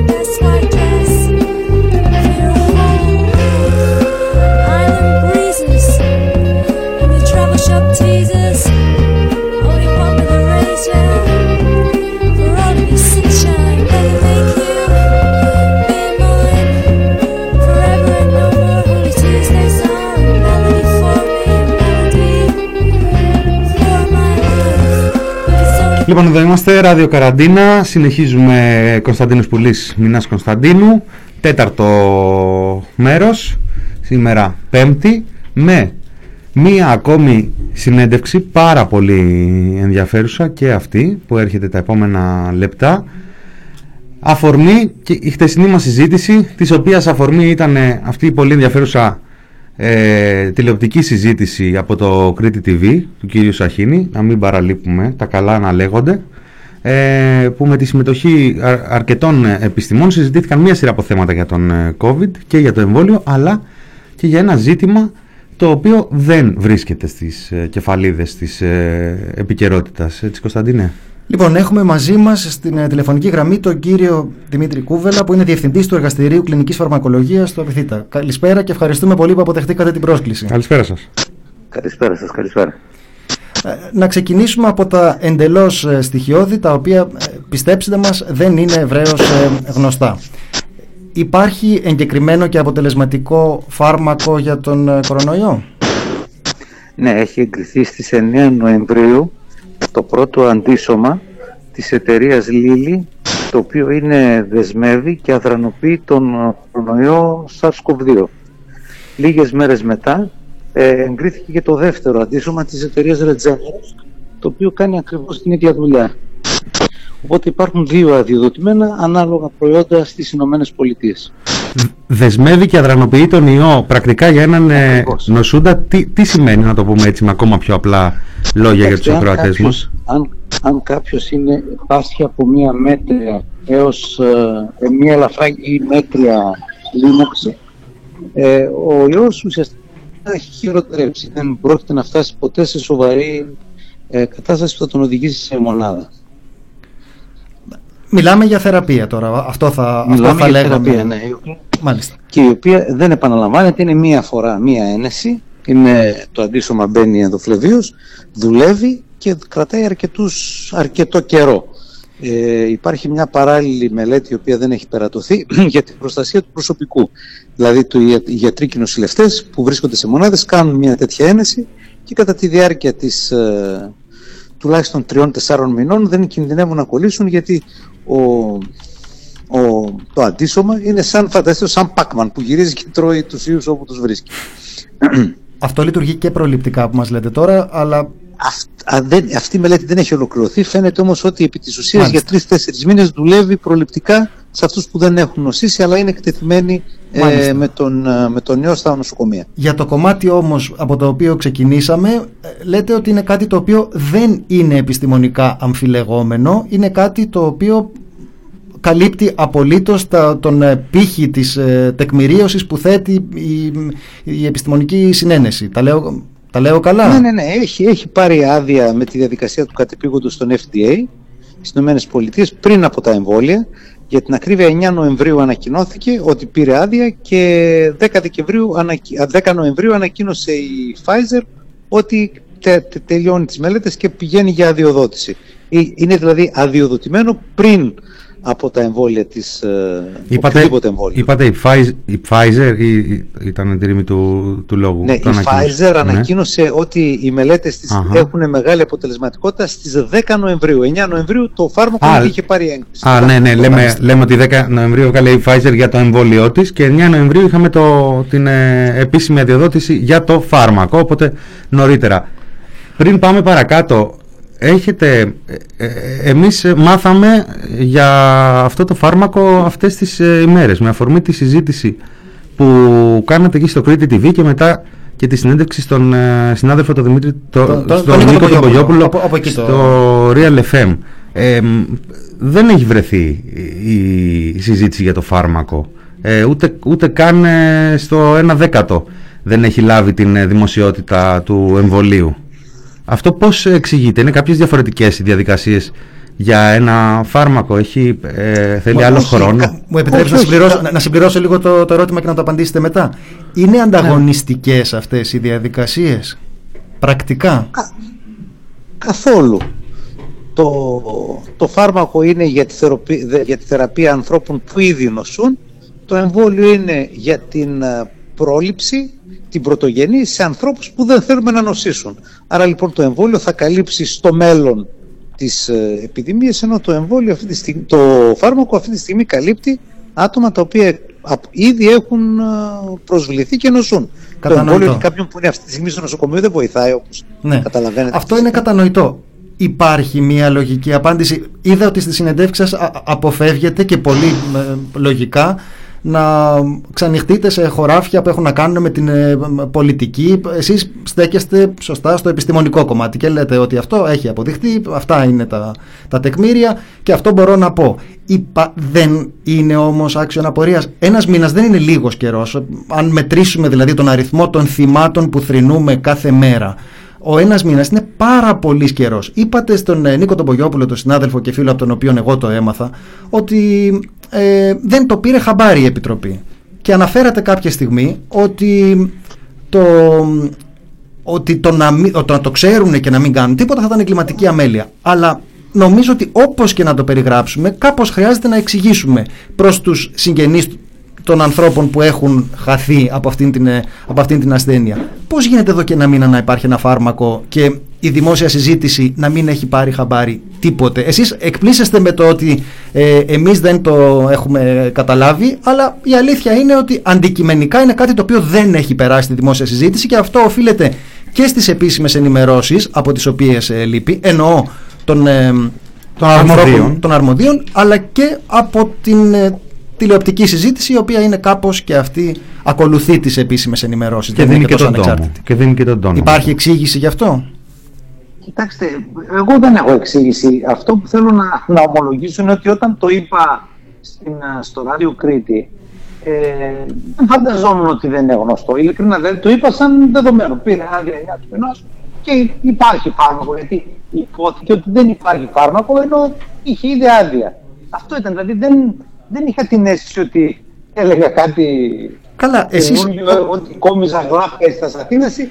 Θεωρούσα ότι έχει πάρει άδεια ή έχει μια δημοσίευση στο New England Journal of Medicine, ένα πάρα πολύ υψηλής ποιότητας περιοδικό. Πίστευα ότι όλος ο ιατρικός κόσμος προφανώς το αντιλαμβάνεται. Και Εντάξει, αλλά τι να σας πω, τώρα ε, συνεχίζει να με επιτείνεται, εκπλήσει το γεγονός. επιτείνεται πάντως η απορία μου. Εσάς δεν σας ε, εκπλήσει το ότι εξακολουθεί να μην, έχουν, να εξακολουθεί να μην έχει κινεί, να κινηθεί η διαδικασία προκειμένου να εισαχθούν τέτοια φάρμακα ενώ έχουμε 100 νεκρούς την ημέρα. Πώς γίνεται αυτό το πράγμα; Δηλαδή φαντάζομαι ότι κάποιοι από τους συναδέλφους σας που είναι στην Επιτροπή ε, με- με κάποιους θα έχετε μια επικοινωνία. Θα ήθελα Όχι, να από ρωτήσω. την- Δεν έχετε. Α, όχι, δεν έχω με την Επιτροπή Δεν έχει. Επικοινωνία. Ωραία, μπαίνουμε μια Αλλά αυτό που- ναι, αρθογραφία στον τύπο. Μιλήστε, πείτε μου. Ναι. Αυτό που, που σίγουρα συμβαίνει είναι το εξής. Οι, οι γιατροί και οι καθηγητέ που συμμετέχουν στην Επιτροπή είναι κλινικοί. Δηλαδή η ειδικότητά τους είναι στραμμένη στη συγκεκριμένη πάθηση με συγκεκριμένους ασθενείς.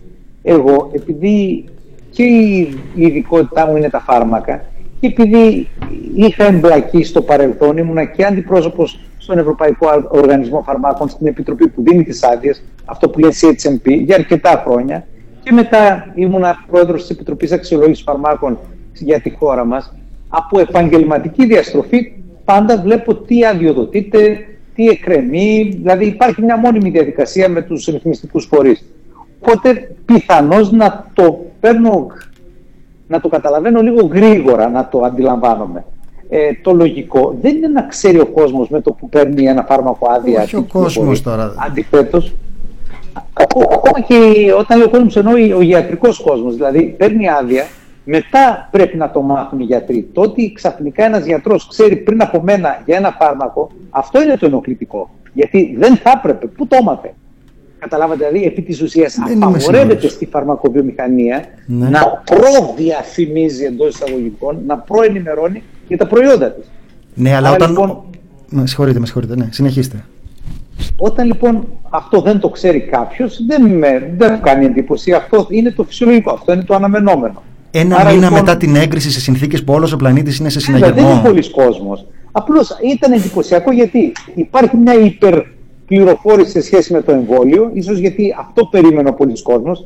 Σε αντίθεση με μένα, αν έχετε παρακολουθήσει Ναι. και τοποθετήσεις μου από πέρυσι τέτοια εποχή, την άνοιξη, ναι. εγώ ήμουν πολύ επιφυλακτικός με το εμβόλιο. Όχι όχι αρνητής, δεν είμαι εναντίον των εμβολίων. Αντίθετα, θεωρώ τα εμβόλια ότι είναι μια εξαιρετική κατάσταση και έχουν βοηθήσει απεριόριστα την ανθρωπότητα. Απλώς λόγω της εμπειρίας και της δικής μου επαγγελματικής ενασχόλησης, δεν μπορούσα να, να πιστέψω ότι μπορεί να βγει τόσο γρήγορα εμβόλιο.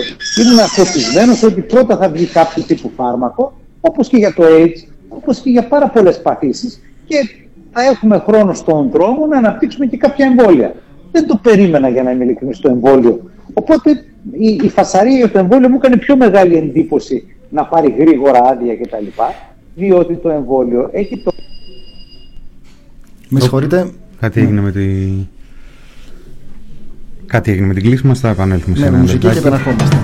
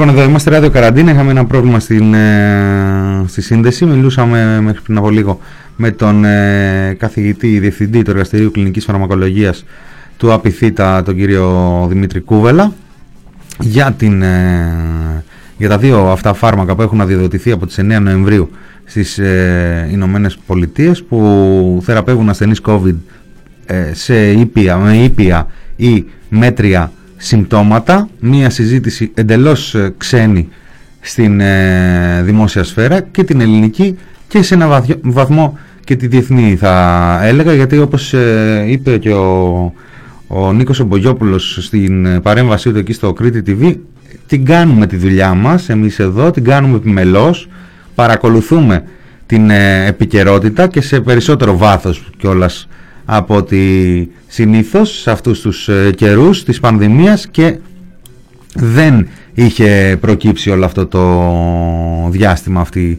η πληροφορία. Ε, θα προσπαθήσουμε να ξανασυνδεθούμε με τον ε, καθηγητή.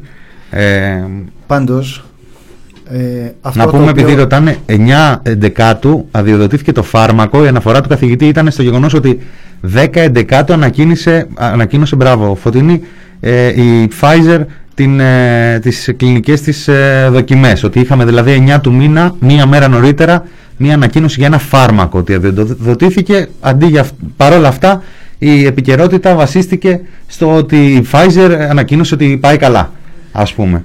Ε, για να είμαι ειλικρινής τώρα, δεν έχουμε πλήρη εικόνα. Η εικόνα που έχουμε μέχρι τώρα είναι κα- κάπως ε, εξωφρενική. Δηλαδή λέμε ακριβώς αυτό που λέει και η Φωτεινή, υπάρχει εγκεκριμένη θεραπεία, αλλά ποντάρουμε σε ένα εμβόλιο που θα έρθει. Στο μεταξύ σε αυτό το μήνα έχουν χαθεί ζωές που θα μπορούσαν 2.500 να μην έχουν άνθρωποι. χαθεί. Εντάξει. 2.500 Ε, άνθρωποι. οπότε Και 800 αυτόν τον μήνα. αυτό που λέμε είναι ότι μπορεί από ιατρική άποψη το εμβόλιο και, η- και το φάρμακο να μην είναι ανταγωνιστικά. Καταλαβαίνουμε ακριβώς πώς λειτουργεί αυτό. Φαρμακάκι αφού αρρωστήσεις, εμβόλιο για να μην αρρωστήσεις. Αλλά από οικονομική και επενδυτική άποψη μπορεί να είναι ανταγωνιστικά. Και αν δεν είναι αυτή η εξήγηση για αυτό που έχει συμβεί, εγώ δεν μπορώ να καταλάβω ποια άλλη μπορεί να είναι, γιατί αυτό που π- περιγράφουμε τώρα είναι θεότρελο. Το ότι ένα μήνα αργότερα βγαίνει ένας άνθρωπος και λέει «Α, ε, πόσο δεν υπάρχει φάρμακο». Υπάρχει, δηλαδή αυτό που συζητάμε κάθε μέρα όλη μέρα, αυτό που μας έχει κλεισμένους στα σπίτια μας, αυτό που έχει σκοτώσει 3.000 ανθρώπους, ναι βέβαια υπάρχει φάρμακο, τι αλίμονο, ναι.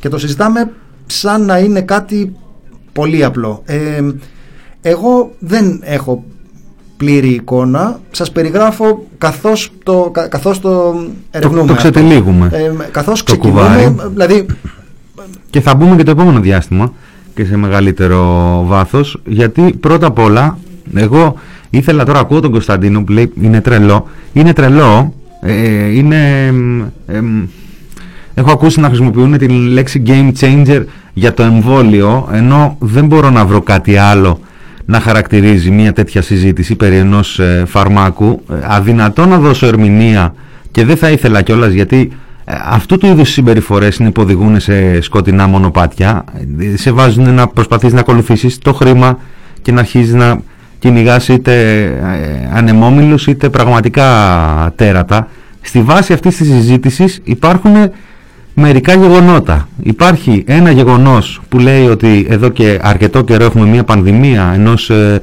νέου ιού τον οποίο πασχίζουμε να αντιμετωπίσουμε. Ε, το γεγονός ότι η ανθρωπότητα και ειδικά στη χώρα μας τους τελευταίους μήνες έχει πληρώσει πολύ βαρύ τίμημα και το γεγονός ότι από τη μία εταιρείες προσπαθούν να φτιάξουν ένα εμβόλιο ε, και τρέχουν τις διαδικασίες έχει εξηγήσει επαρκώς ο καθηγητής ο κύριος Μόσιαλος και με πολύ σαφή τρόπο ότι ε, τα κεφάλαια που επενδύθηκαν σε αυτή τη φάση είναι πολύ περισσότερα από ότι σε άλλες περιπτώσεις, σε άλλα χρόνια. Συ- Συμπτύχθηκε ο χρόνος επειδή ακριβώς υπήρξαν πολλά κεφάλαια και επειδή οι εταιρείες έριξαν βάρος στην έρευνα για ένα συγκεκριμένο εμβόλιο ενώ σε άλλες περιπτώσεις χρειάζονταν περισσότερο χρόνο λόγω του ότι ήταν πιο μακρά η διαδικασία, πιο χρονοβόρα, μικρή είναι αυτός ο χρόνος και όλα αυτά θεμητά είναι. Από την άλλη δεν έχει ε, μπει στη συζήτηση το σκέλος της θεραπείας το οποίο λίγο πολύ μέχρι σήμερα είχαμε μάθει να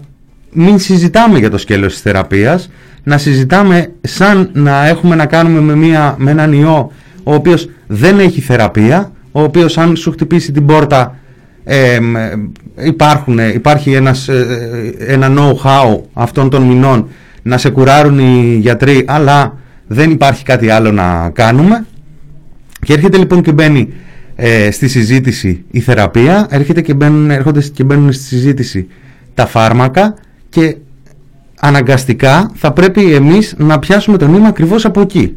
Από το γεγονός δηλαδή ότι λείπει αυτό από τη συζήτηση. Πρέπει να μπει στη συζήτηση. Ε, που ασχίζουν και πονούν στα μέσα ενημέρωσης και στην κυβέρνηση αλλά και στην αντιπολίτευση ε, για, τον, ε, για τα fake news, για την παραπληροφόρηση του κόσμου, για τις θεωρίες συνωμοσίας. Έχοντας αφήσει ε, έξω από τη συζήτηση μέχρι σήμερα μ- ένα τόσο σημαντικό κεφάλαιο, ε, χαρίζουν ε, γήπεδα ολόκληρα, ε, λιβάδια, να τρέχει κόσμος και να αναζητά τον κακό, τον, ε, συνωμοσι- τον, ε, αυτόν που έχει στήσει τη συνωμοσία και αυτόν που κρύβει την ε, αλήθεια ε, ενώ θα μπορούσε να γίνεται κανονικά και πολιτισμένα και επιστημονικά μία συζήτηση εξ ολοκλήρου. Δηλαδή, ο ιός, η θεραπεία του, το εμβολίο του. Παιδιά, τώρα είναι, είναι πολύ δύσκολο να τοποθετηθεί κανείς ε, σε αυτό με κάποια ψυχραιμία.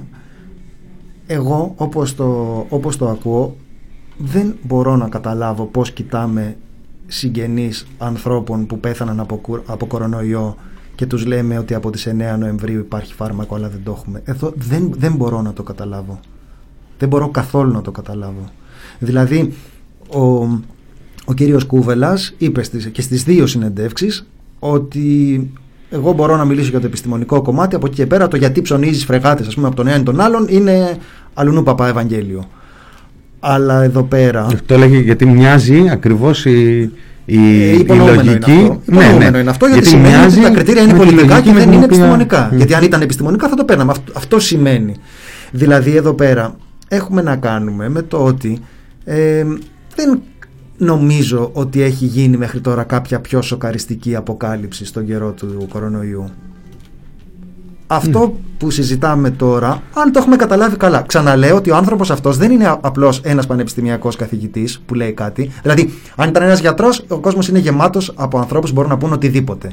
Αν ήταν ένας καθηγητής πανεπιστημίου, και πάλι βρίσκεις ανθρώπους με ε, εκεντρικές απόψεις. Είναι κάποιος ο οποίος ε, ήταν εκπρόσωπος της Ελλάδας στον Ευρωπαϊκό Οργανισμό Φαρμάκου. Δεν, δεν πρόκειται για έναν άνθρωπο ο οποίος έχει με άγνοια υψηλή θέση και στον των, ε, ελληνικό οργανισμό. των ε, μηχανισμών. Εντάξει, είναι νομίζω το πιο σημαντικό ε, νέο που έχουμε ακούσει εδώ και πάρα πολύ καιρό. Και το πιο σημαντικό νέο που δεν ακούσαμε Α, για την α, πραγματικότητα. Αυτή είναι η σωστή Γιατί διατύπωση. ε, εδώ είναι τρελό το πώς αυτό το πράγμα δεν έχει περάσει τη συζήτηση. Γράφεται στο chat ότι θα έπρεπε μετά να ανταποκριθούν ή να αντισταθούν στις πιέσεις προκειμένου να, βγει το, το- προκειμένου να εισαχθεί το φάρμακο αλλά πείτε μου εσείς πείτε μου στον άνθρωπο ο οποίος είναι ηλικιωμένος με ήπια συμπτώματα πώς ακριβώς του εξηγούμε ότι εδώ και ένα μήνα δεν έχουν κινηθεί διαδικασίες προκειμένου να παραλάβει ένα φάρμακο το οποίο ο άνθρωπος αυτός μας λέει ότι είναι πρώτον εγκεκριμένο, δεύτερον αποτελεσματικό και δεν είναι επιστημονικά αμφιλεγόμενο. Εντάξει, οπότε ειλικρινά δεν, ε- εγώ α- αδυνατό να καταλάβω. Δηλαδή δεν μπορώ να καταλάβω τι άλλη εξήγηση υπάρχει εκτός από το ότι παίζεται ένα τεράστιο οικονομικό παιχνίδι πάνω στις ζωές των ανθρώπων που χάνονται άδικα.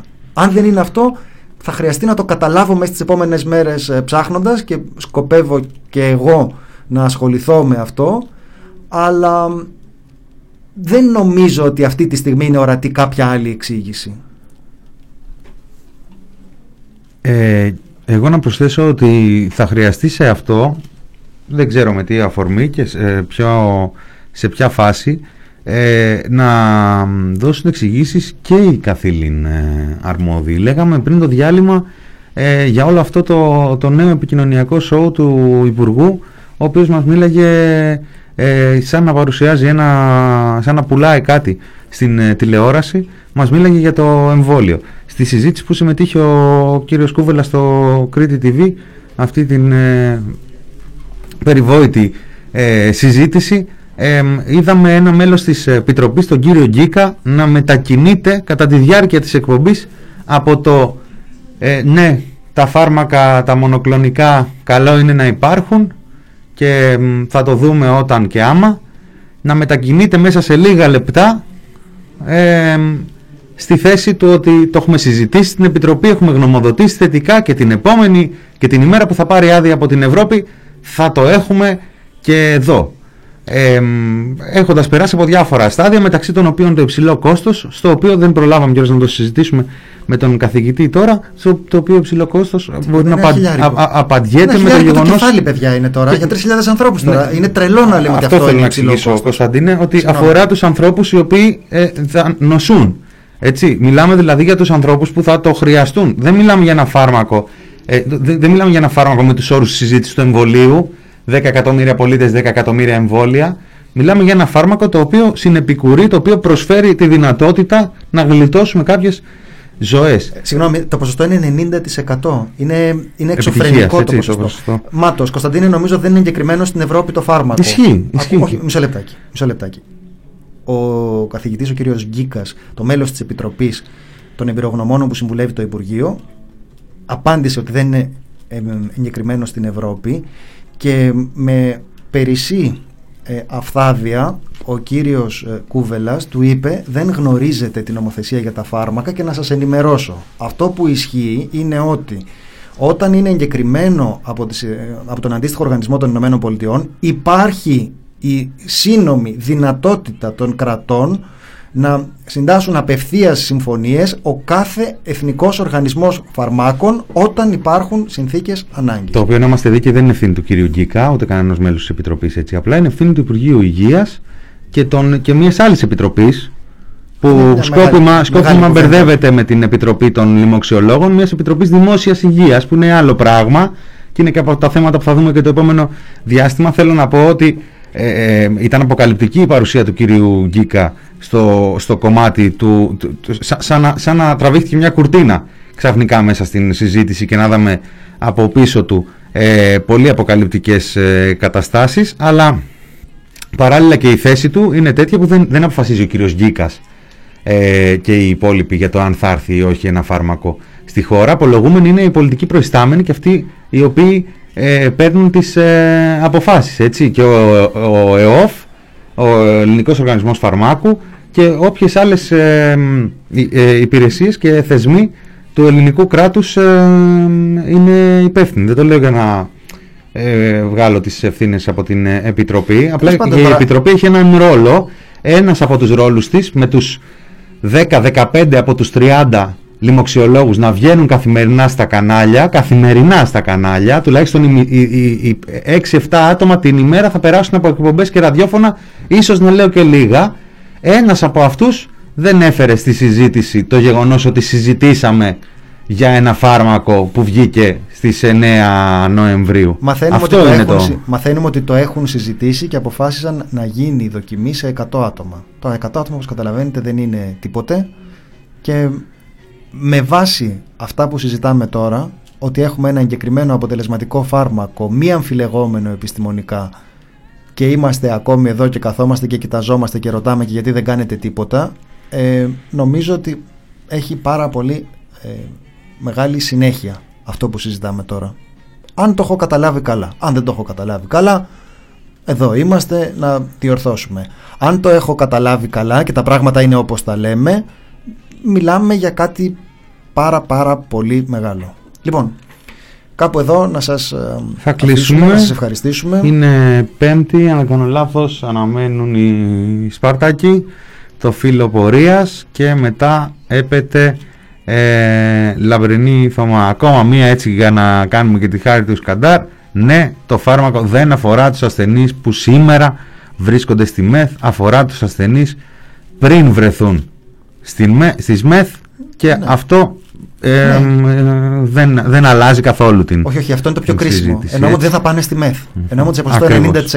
90% δεν θα καταλήξει στη μονάδα εντατικής και, και θεραπείας. να πούμε, συγγνώμη, αυτό το 3.000 που ανέφερες νωρίτερα, έτσι για όσους το άκουσαν και έχουν μείνει με την απορία, σημαίνει ότι αυτή τη στιγμή που είναι 580 άνθρωποι, δεν ξέρω τα, τα στοιχεία σήμερα του ΕΟΔΗ, ε, διασωληνωμένοι και γύρω στις 2.500 με 3.000 νοσηλεύονται σε διάφορες καταστάσεις προ-διασωλήνωσης, χτύπα ξύλο μακάρι να μην διασωληνωθεί κανένας, σημαίνει ότι ε, θα μπορέσεις σε όσους από αυτούς επιτρέπεται να χορηγήσεις ένα φάρμακο, θα μπορέσεις άμεσα να αποσυμπιέσεις το εσύ από τη στιγμή μάλιστα που δεν το έχεις ενισχύσει σχεδόν καθόλου και να μιλάς για μια κατάσταση. Σήμερα η συζήτηση για το άνοιγμα των μαγαζιών και της οικονομίας γίνεται στη βάση του ότι τη μέρα, την ώρα που αποφασίζουμε το, το άνοιγμα ε, ξεκινάμε από εκείνον τον αριθμό ε, διασωληνωμένων και πάμε προς τα πάνω. Κλείνω, δεν θα... Είναι δεν 6 και θα- 5. Αν φεύγουμε. θέλεις να συνεχίσουμε, απλώς Φεύγουμε, να το φεύγουμε. κάνουμε εκτός. Όχι, απλώς για να μην μείνει στον αέρα αυτό Έγινε. το 3.000 που είπαμε, σε περίπτωση που κάποιος, ε, από- κάποιος, κάποιοι από τους ακροατές δεν ακούγαν τα χτεσινά.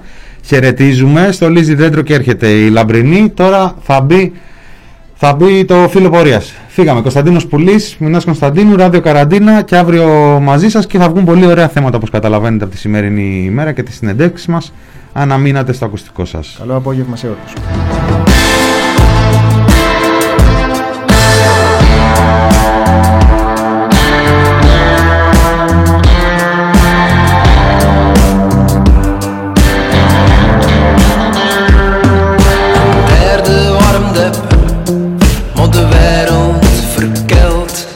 De Ardennen aan de zee Dat dan toch altijd geweld.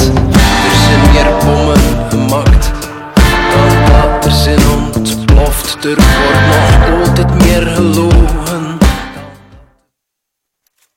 Thepressproject.gr